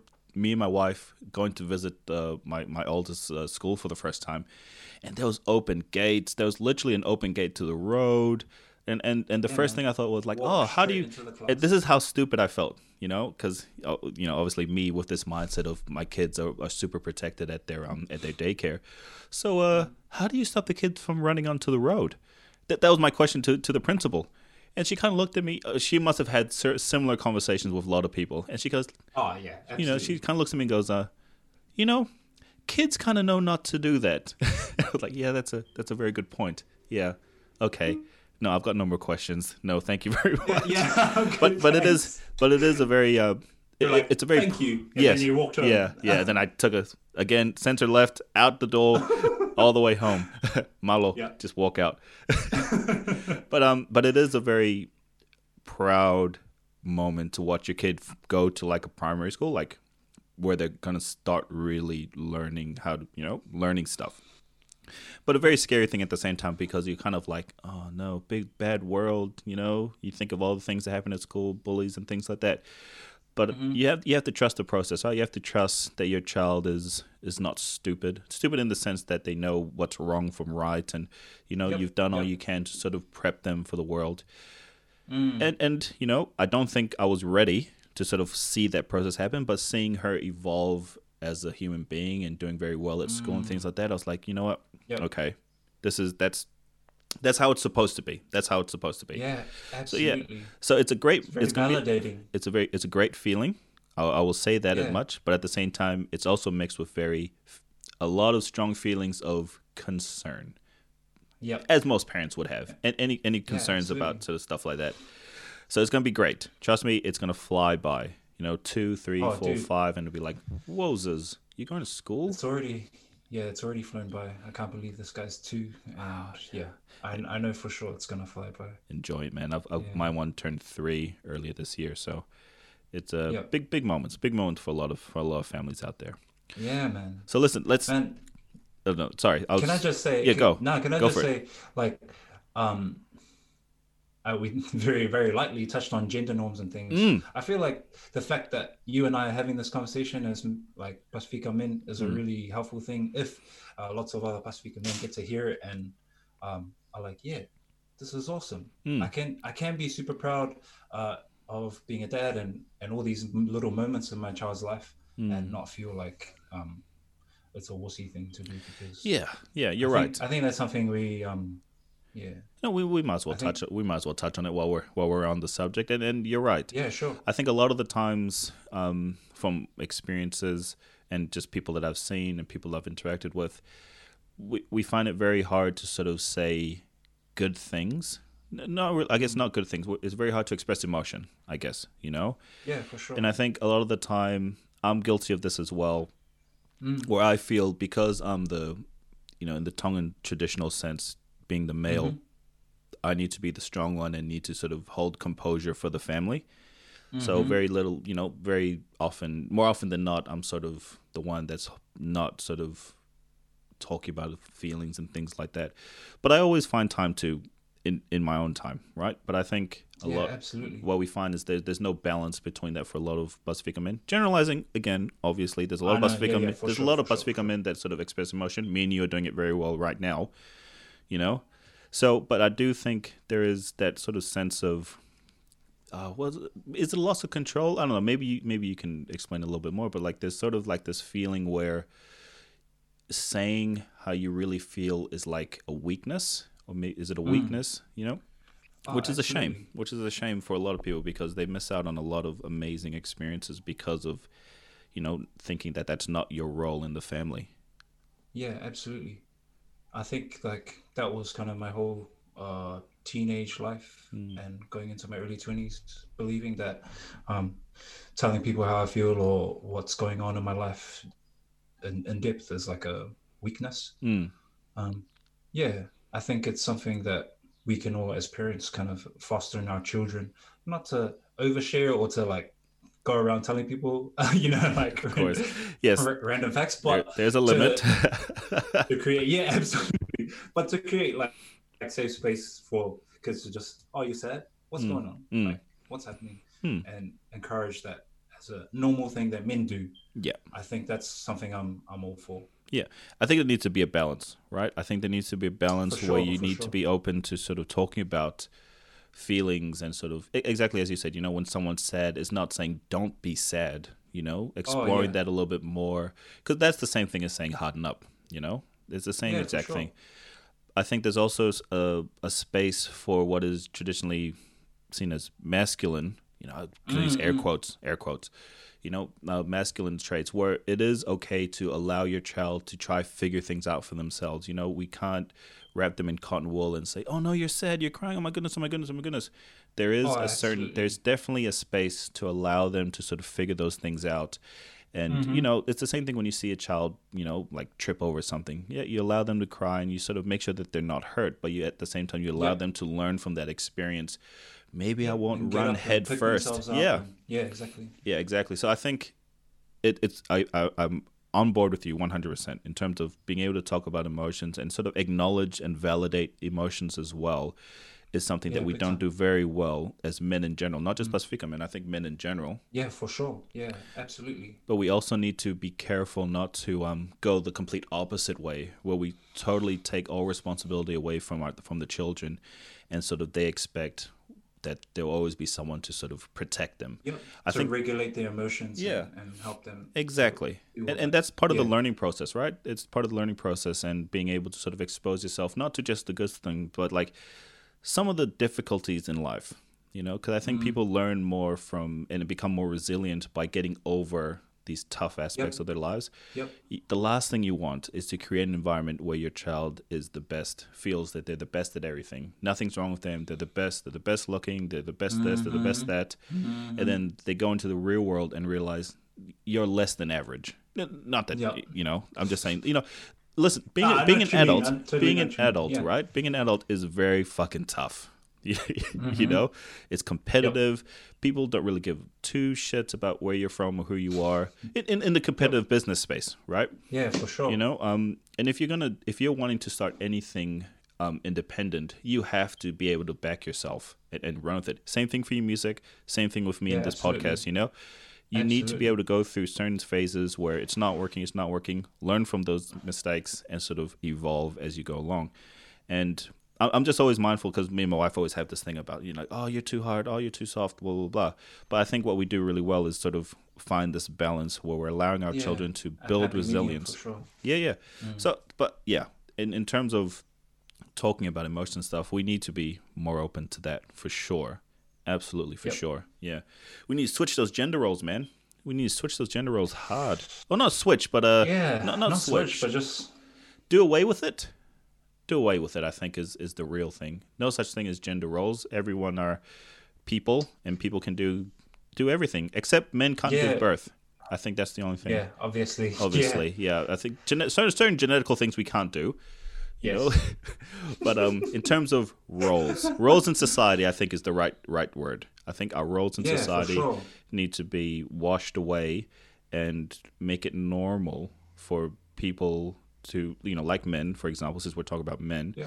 that it's okay to be a stay-at-home dad and it's actually very fulfilling very fulfilling Absolutely. Oh man, it's the best. like i said i'm, I'm super jealous that I you're a could, I stay-at-home could, dad lit- I could litter you with like little stories of like how awesome some things are with with my kid, but like the summary is that I've really enjoyed the last two years, and um, it's been, I think, one thing that I like, much like teaching, didn't expect is that there's just like a huge amount of personal development that happens.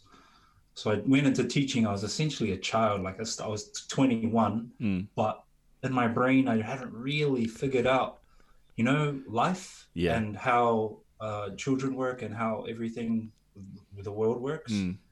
So huge, massive, huge leap then. And then when my child came along, I thought I had a reasonable idea because I'm a teacher and I have so much experience. Oh, look at me! I, I look after the kids all the time. But man, when he came, it's like it's a whole, it's a it's a different game ball game man changer, and you have to then make another leap personally to Mm. kind of figure out how you are going to raise this. human you have to mature very quickly. You know, you have to mature Mm. very quickly. Um, you know, I had my first kid when I was 18. So Yo. I had to mature very quickly into sort of being a father and a provider and being and being sort of more than an 18 year old, you know? So Yeah, I don't I don't regret any of that. If anything, my life was going nowhere for a long Mm. time during that time. I mean, between my the ages of like 16, 17, 18 when I moved to New Zealand for seventh form, so between 17 and 18, my life was going down the toilet, man. Like literally Yeah, right. going down. No, I had my kid at 19. Sorry, 19.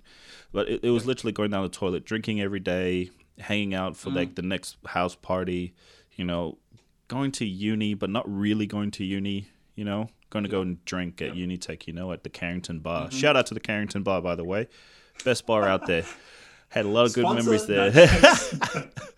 Yeah, man, man. well, the amount of money I dropped in that place, they fucking do. Hey, man, need You know what I mean? my They need to give investment, my investment. Fund, yeah. but you know, it's it's um, it's it's definitely, and what you said speaks volumes to me, man. You know, you you have to sort of become a different, not not really a different person, but learn new ways of looking at the world and sort of being a, Mm. a better human being. And I think, listen, it's it's not a thing for people just to have a child so that things get better. No, no, no. Oh, th- no, no, no, no, That's no, no, definitely no, that's no, no. definitely not what I'm saying. What I'm saying is, if you get to the stage where you are having a child, um, and you know you're concerned about you know what's the next step i think eventually you will out of necessity will evolve with the time and just find Absolutely. this new this up. new space right you find this new space of yourself as a person where Mm. you're just like oh man i've learned as you said you know in the last two years you know i've learned so much i've just become a much more different person different in a good way though Mm-hmm. right and mature and being mature you become very mature very quickly like i'm still very Mm-hmm. like i still watch cartoons and shit you know so like to Oh, certain me certain too, man. aspects i still i'm still still very much in like an Oh, adolescent absolutely. You gotta you gotta keep your inner child. you need to keep your inner child I'm, I'm I'm all up on this Avatar Last Airbender. Naruto, Oh, yeah?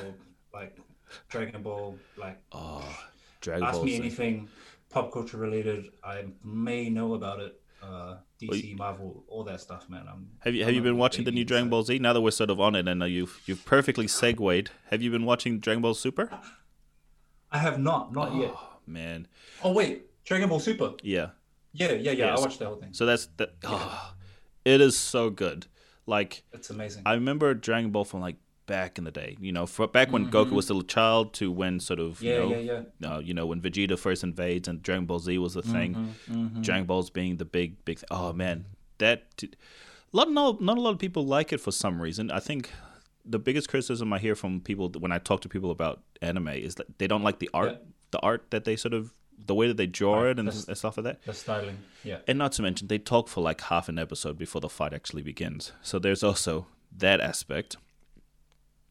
Oh You yeah, know? for sure. So there's that. But man, honestly, Yeah, and then Dra- the episode ends. yeah, then the episode ends. It's like, oh wait, Next was, time. was it the Next time on Dragon Ball Z. Exactly, exactly. But it's it's such an amazing show, man. Like it's such an amazing show. Oh. Like the one thing, my only criticism of that is that they just find a new new new level of power every season. Every it just Yeah, it man, gets worse. It gets got nowhere to higher and higher and higher, and Yeah, it's yeah. like the, you think they've hit a ceiling. All the way through. Yeah, Dragon Ball Super. Yeah. It's like Ultra Instinct. Yeah. Woo, Remember- Great. Remember when um Super Saiyan 1 was like the shit? You know, like oh my god, it's the legendary Super Saiyan and then, you know, Goku Mm-hmm. finds Super Saiyan 2, Super Saiyan 3, 4. You know, it just gets ridiculous. And now they're at Super Yeah. Saiyan God. Blue? Yeah, I think Something. Blue. Yep. Yes, you know, it's I always enjoy seeing the new levels, but at the same time it's like, man, at some point it just becomes less original. you know, like now it's just like blue. There's like there's nothing really Just changing colors. just changing colors. Like at least with like um Dragon Ball GT, they sort of grew back their tail and they got like bit bits of the you know their monkey DNA back in and stuff like that. At least that that was that was something, right? That was something. But like you Yeah, know the Dragon Ball Super Different was a development. different development. Character the, the the bad guy characters are always cool. I do have to say. Man, I just yeah, I love all those series, and Yeah. I think like so, so that we don't start a whole nother podcast about anime. Um, like the thing I love about anime and like cartoons in general is like you can take any hero from any of them and learn how to be uh, determined and Yeah. uh, strong and resilient, and like that's uh, when I grew up, I realized I was like, huh, I've been idolizing uh, Optimus Prime and Goku. Yeah, and, yeah. You know, Naruto. Yeah. my- Oh. I only started watching Naruto like 10 years ago. Oh my Um, god. And so, you know, even as an adult, just like, actually, you know what? I can be like Naruto. Yeah. I can, Yeah. I can just go hard all the time Yeah. and fight for my friends and, Yeah. you know, all these things that they, they say all the time. Yeah. Um, The the big lesson that I, huge fan of anime. Oh yeah, for sure. We'll, we'll end it. We'll end it. it. We'll end the Watch anime. good ones. We'll end the Yeah, co- yeah. anime conversation on this. The the main the main takeaway I've always taken from all these shows is a loyalty. Loyalty is always a big thing, but also hard work actually gets you places. Hard work. Oh. All all all the main hero characters work their asses off. They fail. Mm-hmm. They fail. They fail. They continue to work, and they always overcome every obstacle. So just shout out shout out to find that new stuff. ways. They find new ways. They find new ways. They adapt. Yeah. You know, get me a gravity chamber. Yeah. A- you Going know, to the time was the the time uh, uh on Kami's uh world where there's like that time thing where they can train for like a year in the time, but it's like Oh, only yeah, a yeah, week. The time chamber or something like that. Y- Yeah, y- yeah, you find a way. You, you find a Find a way, you man. find a way. So let's let, we're finally at the, the the whole point of actually to come on. We've we've gone like through so much things, which I've enjoyed thoroughly. Dude, But it's I- about- I could I could do ten more of these. Oh, absolutely, absolutely. Maybe we need to bring you back on just to talk purely anime. Purely anime. That's probably the next one. But listen about music. You've recently released your single "Half as Much." I, I've listened to it. It is dope. It it is. Thank you, It is dope. It's it's exactly the kind of music that I've been listening to lately. Very chill, with a very good message coming through. You know, great vocals. You know, Thank you. so let's talk about that for a little bit. Let's talk about that. What what's the meaning behind your single that you've released half as much? What what inspired you to write this and what inspired you to get into sort of songwriting? Um, I guess another it's like another one of my uh, life stories where uh, I f- I fell into a kind of connection with a guy who works out in um, rural Australia, um, a place called Waterbinda. Um, shout outs to Worry. Yeah. Um, they he he was working there, and I went to visit because my wife was doing a placement there, and I hit him up because he was working for Red Cross, and he was working with the youth there, and I was like, man, that's my jam. Help you with your holiday program. We formed a strong relationship, and then like years passed, and he hit me up, and he was like, yo, I'm in Melbourne, and I have a I'm house sitting, and I've got all my equipment here uh, you should come and we can write a EP or album. And I was like, okay, Nice. you know, like it's a bit like the France thing. I was like, sure, it. And I was like, I was like, ah, but I have my one year old baby, and you know, I can't really leave him here. Um, can I bring my baby? And he was like, yeah, man. So I went with my one year old, and I spent four days with my homie Steve, and we just. I think the biggest thing that we did was like unpack my life thus far Mm.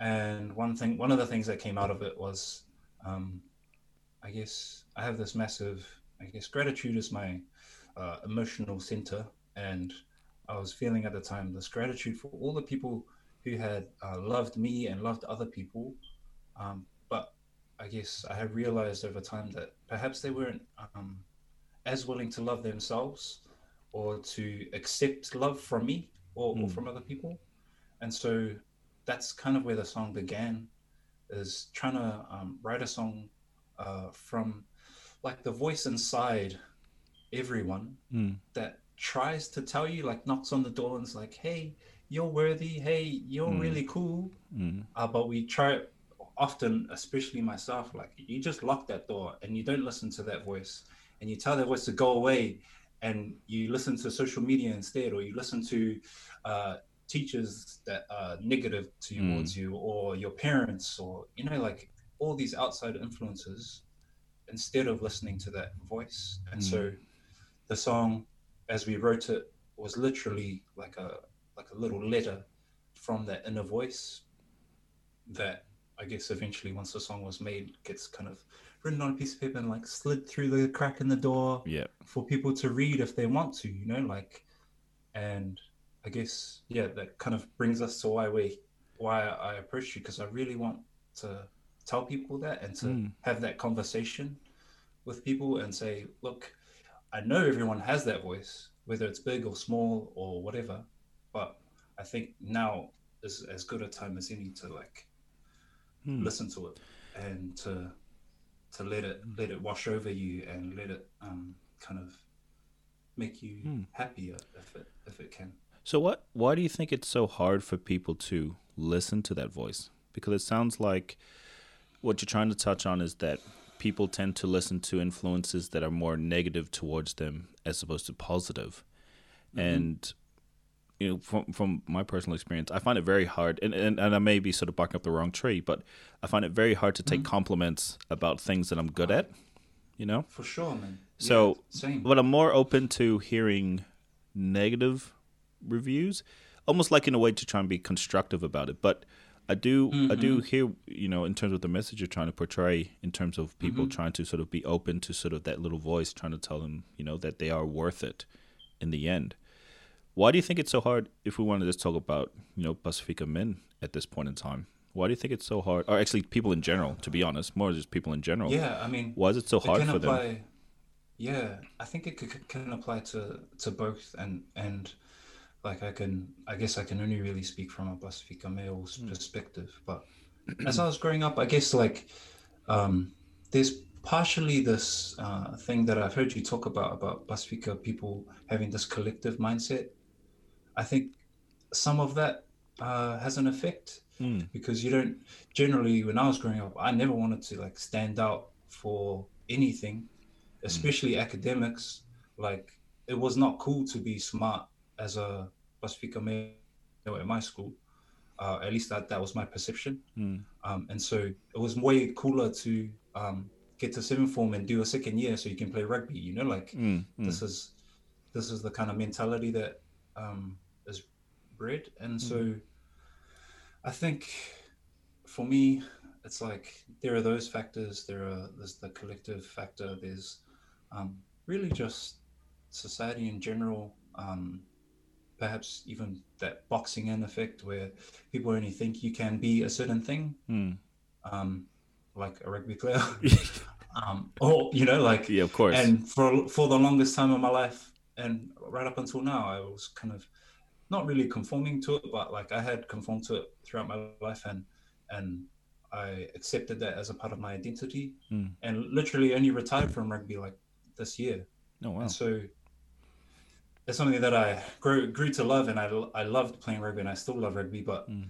uh, i think so much of our identity can be tied up in those stereotypes that we have Yeah, yeah. Well, we we we, so we yeah. reinforce those stereotypes to a certain degree, oh, right? 100%. I mean, it, it's easy for for someone like myself to sit here and say, you know, like, oh, you know, look, all all Pacific people play rugby.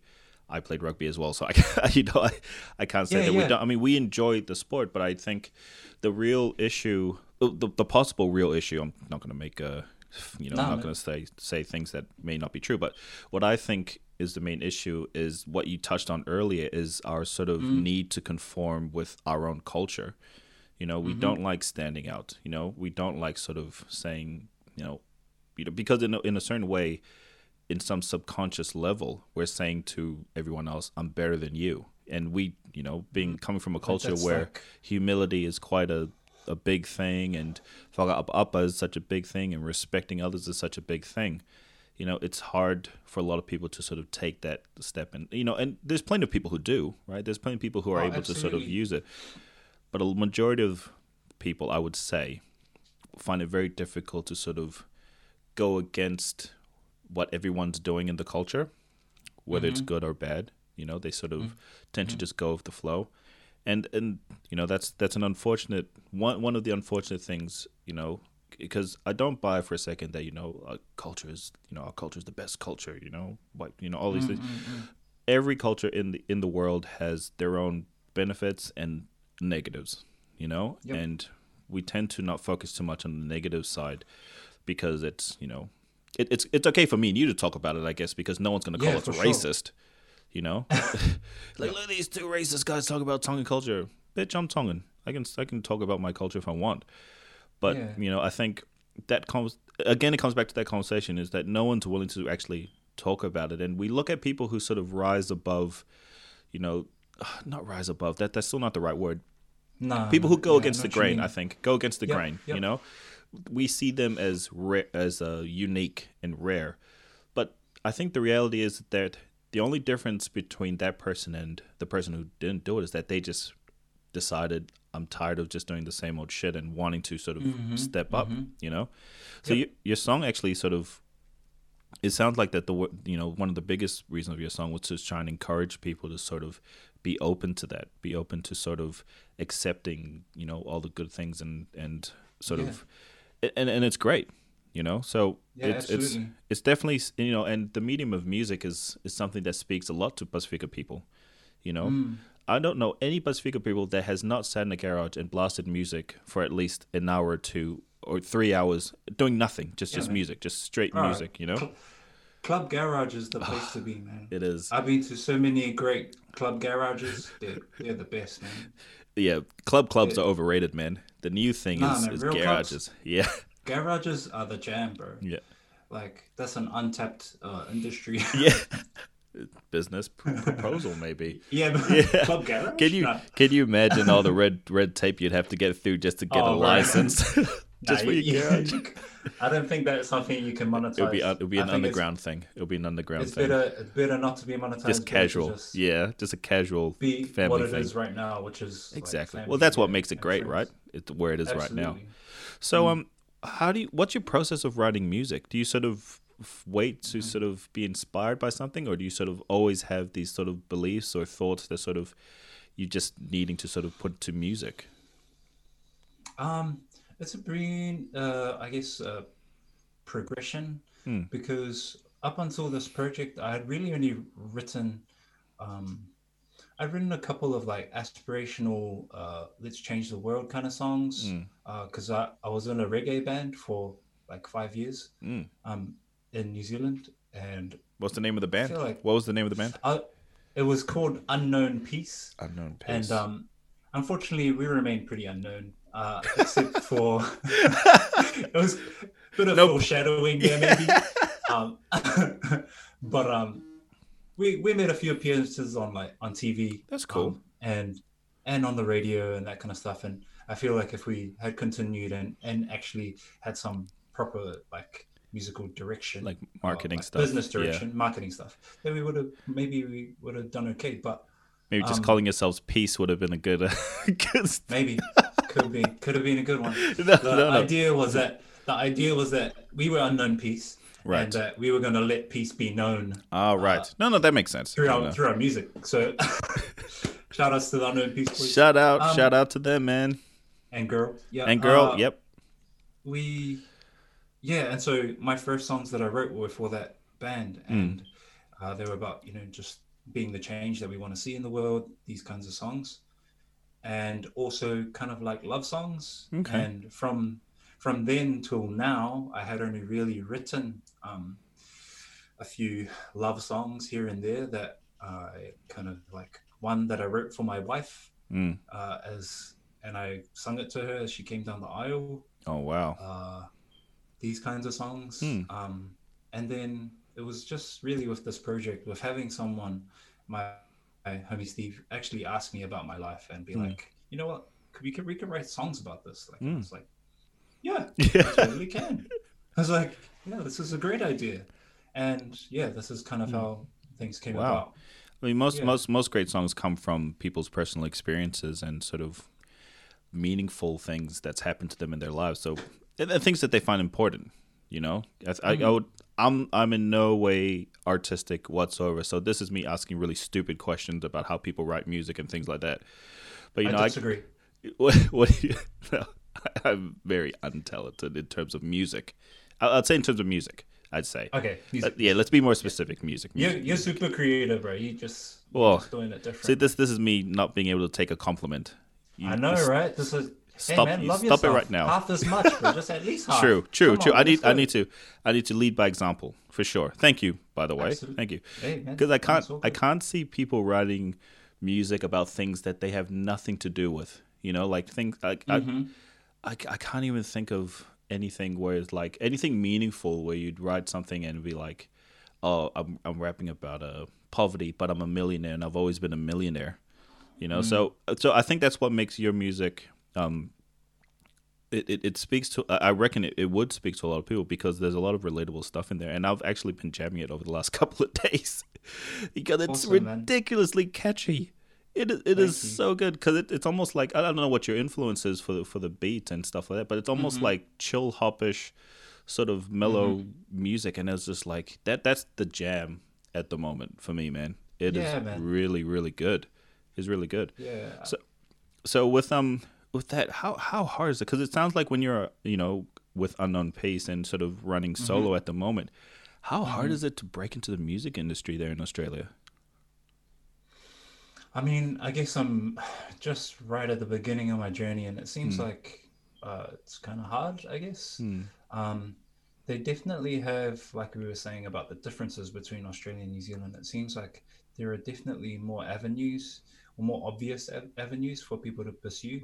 So over here, they have this like national radio called Triple J, Hmm. and it's like national radio for young people essentially, and people get around it, and it's like one of the most popular stations in the country, um, and so they have a, a separate website or like a joined on website called Unearthed, which allows people like me or anyone, essentially any artist, to like post up their music and potentially get it radio play. Oh wow. Okay. And so it's like a direct link to radio. Hmm. Whereas I feel like on every other station that I know about here and in New Zealand, like you kind of have to know someone. Yeah, kind of need a middleman. You need to be on a label, or you have to be like, yeah, some kind of like Mm. some kind of breakthrough has to happen for you in order to Mm. um, make it. Um, in terms of like, how's it going in Australia? I feel like I'm doing okay, just really on the back of like friends and family sharing my Mm. stuff and getting behind me Mm. um, which is amazing. And I guess the a lot of the time success kind of depends on your expectations and your um, your goals and dreams. True. And I have I have really big dreams actually. I I want to play big stages. I want to do um, big things because my uh, purpose behind it is that you know I want to share songs like this one with as many people as possible because that will make maximum impact you know like um and so yeah i think i'm i'm just at the beginning of the journey and i'll see how things go and i'll keep pushing and just live my best naruto life and Yeah. not give up and, and keep going you Your know will of fire. Sure. yeah man Well, I mean, it sounds to me like you're you're wanting to be more than just an artist to sort of become famous and just sort of have music. I think music is the avenue you've chosen to spread a message, right? Would, would that be would that be something accurate to say? Yeah, hundred percent. Yeah. I mean, so far my life has been pretty uh atypical. Like I'm not. Uh, I'm kind of grain. I you know we talk about going against the grain. I'm, I, I feel like I've been reasonably grainless. I am. Grainless. I don't know. I don't know if that's a thing, but uh, It's a thing now, man. It's Yeah, a it's a thing now. that. Grainless. Yeah, yeah, yeah. Well, like when I think about my life so far, I'm like, oh yeah, I went to school. I uh, went to France, which is weird. I became a teacher, which is strange for a Pasifika male. Um, and then and now I'm a stay-at-home dad, and that's weird too. Hmm.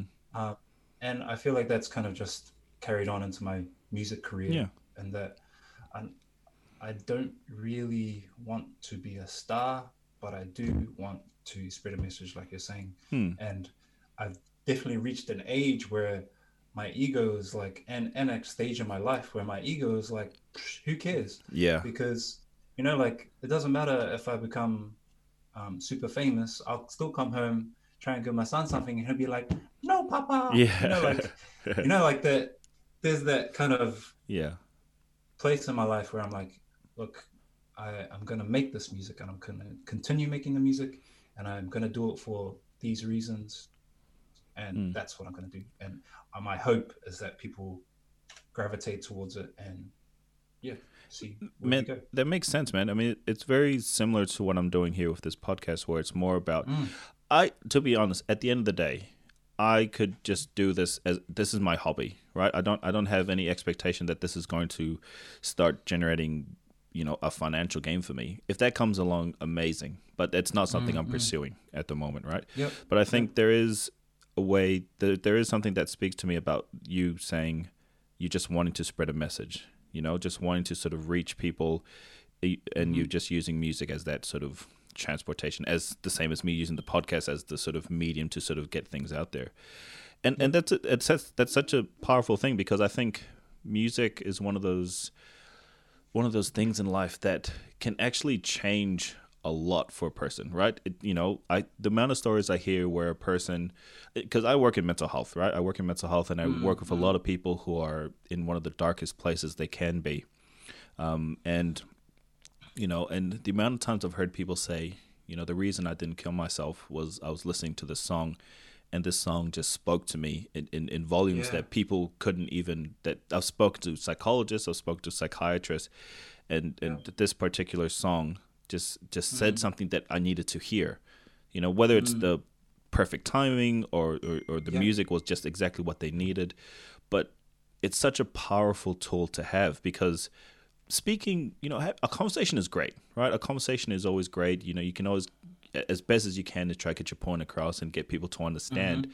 But there's just something about the music that really just is able to speak to you on a on a deeper level, right? On that level where it's like, it's almost like, sound too overly spiritual, but like almost like speaking No. directly to the soul, you know, Yeah, in a way. So that's that's that's such a an amazing avenue to take, you know, and Mhm. you know, um, just look, just and and look, listen, because you've only released the half as much so far, right? Yeah, Yeah. it's just the one single. Yep. I know you've also sent me a list of two other songs that you've got in the pipeline. Is, Yeah. yeah. Is, is that the Yeah. two, Yep. two more in the pipeline? And Uh, three more actually. three three more in the pipeline. So Hmm. you know, just just and, and just looking at what you talked about because you touched a little bit about mental health in, in one of your Mm. songs that's coming up. Do you want to Yep. sort of talk about the sort of what you're trying to reach out to people in terms of that in, in through your music? Yeah, absolutely. Yeah, for sure. Um, I guess there's two songs that kind of touch on that. Oh, actually, all three. Yeah, all three. I'm sure they all do. Yeah. All three, all three touch on it in different ways. So like one's about, um, I guess my struggles with like social media and being addicted to it and, Mm. and that really taking over my psyche. Oh yeah. The other, the the other part is like, which I know you've talked about on the podcast, uh, which I loved by the way. Oh, Um, thanks. and and the next one's like kind of identity focused and like Mm. and how man it's been interesting to grow up as Pasifika male a Tongan guy who doesn't speak the language essentially Mm. I, I understand a decent amount Mm. I understand everything to do with the home because that's where my language base was Mm. like go do this go do that come do this come do that uh, you know everything with that but Mm. my confidence in terms of speaking is like very very low Mm. and that's something that like has bothered me my whole life and um, really has affected my psyche again in terms of how can I how can I call myself a Tongan man if I can't speak Tongan? How can I uh, Mm. operate in a Tongan space uh, if I can't speak the language? And so I guess that's the that's the third Mm. song off the rank, and Oh, then yeah. like. And then the last one is about vulnerability, and which I think is the, the one that's mainly centered um, around mental health Mm. and it's essentially a song about how important I feel vulnerability is in um, the mental health of men, especially, Mm. but also like also women, but men especially, because I can only speak as a man. Mm. Um, and how we can only ever like feel the most joyful joy if we um, open ourselves up Mm. to feeling sad and feeling uh, destroyed by something Mm. or like we have to as men be able to open up and share those feelings like we were talking about before No, absolutely. I mean, I agree with everything you've just said in terms of being open and Mhm. things like that. I always have this issue, and this is nothing to do with you, but the word Mhm, vulnerability, in particular, Mm. it- it, it's a word Yes. that I don't. I know people use it. People have been using it these days in a very positive manner, right? You know, they're Mhm, using the word being mhm. vulnerable as sort of Yeah, allowing yeah. yourself to sort of be open and things like that. I, I'd like to change that for myself. You know, I I, I would Mhm. rather use the word brave because being vulnerable is actually not a good thing. You know, no, the word the word vulnerable, if you take it for the actual word that it actually is, it's not Yeah. actually a good thing. I don't think it's a good thing. You know, Mhm. it's leaving yourself out for attack and leaving yourself open and, and with no defenses. I think right the word vulnerable has been used in a positive way, and I'm not knocking the people using the word vulnerable for that Ah, yeah, no, context, I know right? what you mean. But Yeah, I would for sure. rather have people use the word may- maybe brave as a way of, of, Yeah, of sort of saying that instead, because I think it's actually more braver to be opening yourself up to new experiences, to your emotions, and, and Mm. having your own emotions validated and validating other people's emotions, as opposed to the word. And, and I'm knocking the word, the actual word, as opposed to sort of Yeah, the yeah, meaning yeah. behind it. You know what I mean? yeah for but sure e- everything that you mentioned that it, that those are sort of struggles that needs to be addressed in some form or some way right yeah just for sure just sort of touching a little bit on the sort of the, the tongan aspect and your identity side of things Yep. dude i grew up in tonga and my tongan has been less than average You know what I mean?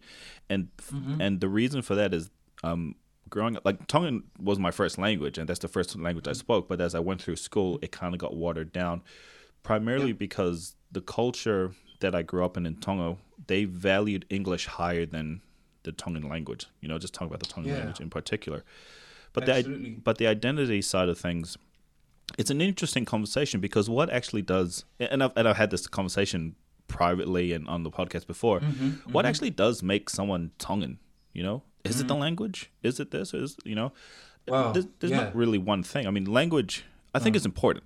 I, I think you, you. I think language to a certain degree is important because you there's certain ways of saying things where the meaning is a lot more deeper in that language as opposed to English. But I Mm. think it's not the make it or break it, if you know what I mean. I think Yeah, we have a lot of values um, that sort of make up our, our culture and our, and our identity. Sorry, not cult, culture is different to identity. You know, Yeah, that make yeah. up our identity. You know, like um, our attitudes towards certain things. You know, outside Mm-hmm. of outside of religion. You know, there's a lot of stuff that I think make up things, but there is a struggle, right? I, you know, Yeah, and, for and, sure. and I see it a lot. I, there is a struggle with people feeling like they're not enough. You know, Mm. you know, especially where you run into those like uh those Tongans from Tonga, and they're like really they- they're they're a special breed of people, man. Where they're they're cool Mm-hmm. guys, you know, they're cool guys, but then you can't help. I think it's more of a personal belief. Like you, you sort of hang around these guys, whether it's like tunu puaka or sort of at the Umu, you know, the Umu pit, or you're sort of cooking or going fishing, stuff like that. There's, there's a certain disconnect. I think there's a certain disconnect between the Tongans that grew up overseas and the Tongans who grew up in Tonga. But I mm-hmm. think that's so minor. I think that disconnect is mostly language, as opposed to Yep. values. You know, Yeah, for sure. but it, it is it's a hard one. You know, and and I hear what you're saying in terms Yeah. of struggling with that on a day to day thing because you can't help Yep. but feel you're not you're not Tongan enough, you're not Samoan enough, Fijian enough because of X Y Z. You know, and and Hundred percent. and addressing that is such a big thing. I think a lot of our mental health stuff is based on our lack of like um a strong sense of identity. Identity. Yeah. Yeah, you know? Hundred percent, man. Like, I think when I think about my identity now, and and like as I was writing the song, it was like a therapeutic process Mm. because I realized that I realized that what you're talking about is true. Is that um, although I may not speak the language, I have grown up in a Tongan household, and there's nothing that anyone can do to take that away from me Mm, or uh, devalue it. yeah, and that you know all the values that I have are Tongan values, and Mm. they are ones that were cultivated by my mother and, and my father. And so, Mm. like, the song's kind of talking about how I'm okay with where I am right now and Mm. who I have become, Yeah. and like the line that kind of uh, gets me every time. This is so stupid talking about my own song, but um, one one of the lines I ended up writing was like, I can't blame the boy for who the man became, um, because I can't go back in time and teach myself Tongan or you know like uh, Mm. tell myself to um, respond to my mum in Tongan and only speak Tongan when I'm at home. I can't really do that. So Mm. all I can do now is kind of uh, move forward and try and learn as much as possible, Mm. and then obviously pass it on to my my son. the message sounds like acceptance, right? Accepting exactly, accepting things for what they are, and actually also maybe even accepting that you are Tongan. You know, regardless of, Mm. of what what's said out there in, in the, you know, in the Twitter sphere and the you know in, in social media, Mm-hmm. I think at the end of the day, you know, you're, you're Tongan, and and that's because it, and it's more than blood. You know, I think it's very difficult to say, you know, you're this because of your genetics because as the Mm. years go on, it's getting watered down so much. We're you know we're sort of marrying outside of our culture. We're marrying but more. We're yep. probably marrying more palangis than we are Tongans. You know, so you know over time we wouldn't be able to say. It, I think it's very dangerous that we're you know if some people hold it like oh you, you know unless your bloodline is this and this and this, you know you're that. But we need to be very careful about that because over time, you know, just with the world and with the borders, you know, w- once COVID settles down, knock on wood, Mm-hmm. you know, once Yeah, the, once once things start open up again, and you know, the world becoming smaller and smaller, and people sort of migrating and moving around, you know, there's there's no there's not going to be a thing where there's like pure Tongans anymore. You know, there may be a Mm. small select few. So, I think the the system that you that that is already being used at the moment and used quite strongly is more our values, right? And and sort of our, Yeah, our sure. world views and and sort of and at the end of the day, you know, regardless of language, actions speak louder than words, right? Mm. Actions will Yep. always speak louder than words. So regardless of whether you speak Tongan, you can do your fatongia when you go to your the funerals, right? You can do what you need to do. You don't have to say it in Tongan, you know. Mm-hmm. Yeah, You- for sure. th- there's certain aspects of, of our culture that you know words are just not enough and they say that in a lot of the speeches you know there's you know they always start off Oh, with there's, 100%. there's not enough words to express what we'd like to say but you know here's Mm. a ca- here's a casual ten thousand dollars or something, you know it's a different issue in itself a different issue in No, itself yeah, um, yeah, yeah, yeah. We'll, we'll stop. We'll stop at that one. But um, but you know what I mean. I think, I think what you're doing is inspiring. I think what you're doing is amazing, and it's going to definitely reach people on a level that is where it's needed. You know, which is an emotional level. Um, 'cause you see any, any sort of you know, like you look at all my cousins and all the people that I know and all these big Pasifika dudes, but you know, as soon as that sort of you know whiskey lullaby comes on on the radio, you know, they're all Yeah. sitting around and they're all singing. Like so we have avenues to open emotion, and Yeah. the way that you're doing it through music, maybe you Mm. know, maybe just that that key to unlock it. You know, because people love just rapping about oh, not rapping. Sorry, not people like making music about stupid things. You know, which is kind of why I'm not really big into music these days. You know, like Mm. you know, you have people rapping about you know drugs, money. You know, all these. Yeah, you know, absolutely. what this is what I have. This is what I have. You got nothing. Mm-hmm. You know, the boasting kind of music. You know, not everyone, Yeah, obviously, but not everyone, but that that's the what's popular. Mm. that's what's popular right now. You know, like people like Cardi B. You know, say what you want about Cardi B. She's got she's got definitely banging music for for Mm-hmm. what for what she's trying to put out there. She's not. I'm sure she's not trying to put out. You know. You know women's rights and you know all these things with, with her music, but but you know I can't knock that it's not popular because it is, right? But I think Yep. the music that you're sort of putting out there, and sorry for rambling on, you know, Nah, the man. music that you're putting out there is definitely something that needs to be heard. It definitely needs to be Mm-hmm. done. And my my sort of you know uh, prediction is that it will reach a lot of people, man. You know, Mhm. it, it will definitely reach a lot of people for sure. yeah, um, I mean, I really hope so. I guess Mm. uh, my last six months and especially last two months leading up to the release has been really thinking about how I can make that happen. Mm. And I've realized, especially since uh, releasing the track, is that I can really only present, I can just present what I have. And um, Mm. generally, if people like it, they will share it and they Of will course. make that kind of happen for me. Hmm. I can't really force anything um, in front of anyone or anyone to accept um, what I'm trying to push. Mm. Yeah. So that, that brings me a lot of peace. I Mm. think initially I got a bit stressed and I was like, oh man, how am I gonna, how am I gonna spread this music? And Yeah, you know, like yeah. how am I gonna, how am I gonna get my streams up and all this nonsense? And um, I just realized that actually that's not my role as a musician. Mm. And even though there are millions of ads trying to convince me that I can get my streams up on Spotify, blah blah blah. Yeah, yeah, yeah. People trying to sell me strategies and all this stuff. Mm. Man, stuff your strategies. Yeah, yeah. I'm gonna make my music. I'm Mm. going to share it with people that I love, Mm. and and then eventually, hopefully, that number of people that I love goes outside people that I know, and from there, I can kind of like you know, Well, it, it, it can happen for sure. You know, Mm. you know, um, there's let's just look It's at people like, well, Justin Bieber is a person who only sang on on music. You know, who only sang on YouTube. Sorry, and then he got Mm. picked up. Yeah, Chance the Rapper self promoted himself to stardom. You know, pretty much, know? man. Like he changed the game Yeah. in terms of streaming for sure.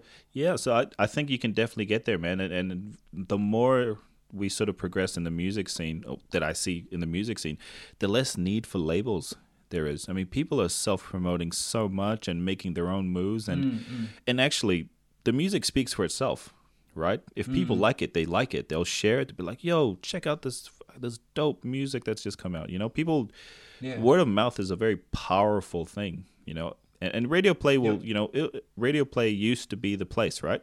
Radio, Yep. you know, if you can get your song on radio, that was, oh yeah, it's all up from here. You made it, yeah. You made it, but I think r- radio with the new streaming sites and everything that's coming out, you know, radio's becoming, You know, not knocking on radio. Man, it always sounds like I'm shitting on people with this podcast, man. I don't mean to. I don't mean to, man. I'm just saying. I don't know if you noticed. I, I've noticed. Yeah. You you say that you say that that literally that sentence like at least ten times a podcast. I think I do. like- yeah. I think I think from now on, this is just my thing. I think you don't need to say that because um, people who have been listening to your podcast know that you're not. That's not your intention. No. that you're just a good dude, and you just have views on certain things, and that's fine. I think that's like that's your job as a podcaster, surely. I think that's just my um my my Pasifika guilt. You know, I don't want to rock man, the boat. absolutely. No. You don't you don't want to rock the boat. You man. know, But no, to a certain degree, I do. I think I think there's there's no way of of making changes if you can't rock the boat just slightly. yeah, you know, for sure. I don't know. I think sure. it's funny. I think it's funny because I know people. There has been situations where people have taken what I've said out of context. So maybe it's just me clarifying things. But yeah. Oh, I do. sure. I do. I've I've listened back to my old podcast. I was like, fuck, I've said that like nine Nah, times. like not to shit on people. That should be my tagline. Yeah, yeah. I'm not shitting on people. You know, the Thought Plantation podcast. I'm not shitting on people. Yes. That that that's bro, you know what you know what you're doing, bro. It's the thought plantation. You're fertilizing that. You Yeah. know, you're fertilizing the soil for people to grow. You know, like that's what. exactly. No, Um, no, no. Well, well listen. I- the the whole point of, I'm a of- teacher. I do a lot of analogies. Yeah, yeah, no, analogies are great. I mean, that's the whole Mm. point of, of, of naming it the thought plantation. No, you can the only way Yeah, to man. sort of make it grow is to sort of cater to it, water it, care for it, and Yeah. sort of, and also, you know, a community helps make a plantation grow for sure. So, look, dude, what's next for you on the horizon, man? When are you releasing your new songs, and um, when when can we expect more music from you? Um, I think I'm about a month out, potentially from my next single, and then the plan after that, I'm not entirely sure, to be honest. Um, because it's on me, like I don't have a label or really anyone uh, pushing me to do Mm. their bidding. Um, I can release things as I want to or as they're ready, and I think that my guess at this point is that next song is called "Find Me." It's coming out in about a month's time. And until then, people can just find this one song that's there and, and enjoy it. Um, I'm Yeah, gonna, I'm gonna share the of the shit out of half as much, for Thanks, sure. man. No, it, it's it's really good, man. So listen, where can people find your music? Where they can where can they find your um your uh, social media handles and stuff like that? Where they can Mm-hmm. sort of follow your journey through all this. uh, yeah, so literally, if you just search up Joseph Vea, V E A, um, you'll find me. And um, yeah, I guess all my little extensions are Joseph T there, Okay. which is pretty easy enough um, to find. What about your music? And I'm on. Uh, my music's on all platforms, and you can do the same. You can search up Joseph there, and, and I should come up. And if I don't, then find me on Facebook and tell me because those guys trying to hide me. yeah, Um, you get get you out there. Yeah, yeah, not, not putting me in their search bar. What the? yeah. What Um, the heck? Yeah, man. I think the my base is kind of Facebook and, and Instagram. Find me on there, and and from there, my links kind of take you where you need to go, um, wherever what wherever you listen to music. Oh man, brother, thank you so much for your time today. And you know, originally I was thinking, you know, I, I had everything planned out and it was going to be a very straightforward thing, but we took all these amazing detours, which I enjoyed quite greatly. And I think all my podcasts tend to take these massive detours to things that are completely unrelated to what we initially started talking about. But Yeah, that's man. what that's, that's, the what joy of a podcast. that's man, the like- joy of the podcast and the joy of, Yeah. of, of a good conversation, man. So listen, thank thank you so much. I, I appreciate your time. I appreciate you um, waking up at around eight o'clock to speak to me from the Gold Coast. Um, thank you for bearing with me while we've rescheduled upon rescheduled upon rescheduling the It's all good, time. But it but listen, it's it's one of those podcasts that's been worth the wait. You know, your message has been strong. You know, you got a great personality. You know, your music's awesome for sure. You know, your music Thanks, also people need to go check you out, man. Check you out on YouTube half as much. He's also got a a video clip for that as well, a music video clip, which is also very dope.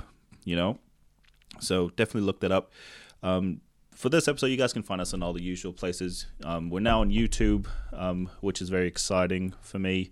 More extra work, but you know, it's it's definitely worth worth worth the worth, worth the extra extra man hours to get all this editing down. But I'm also still on Spotify, Apple Podcasts, all the usual streaming sites for me as well. And, and just also to reiterate, you can find Joseph Vea on all the usual streaming sites as well. Check him out on YouTube and Instagram and Facebook as well. Um, until then, we'll see you guys in the next episode. Malo aupito for listening to this episode of the Thought Plantation podcast. You can find more episodes like this on Spotify, Apple Podcasts, and iHeartRadio. You can follow me on Instagram and Facebook at Thought Plantation Podcast. We are also on Twitter at T Plantation Pod. Malo aupito homo lava mai ki he tau noa, and I look forward to seeing you guys in the next one.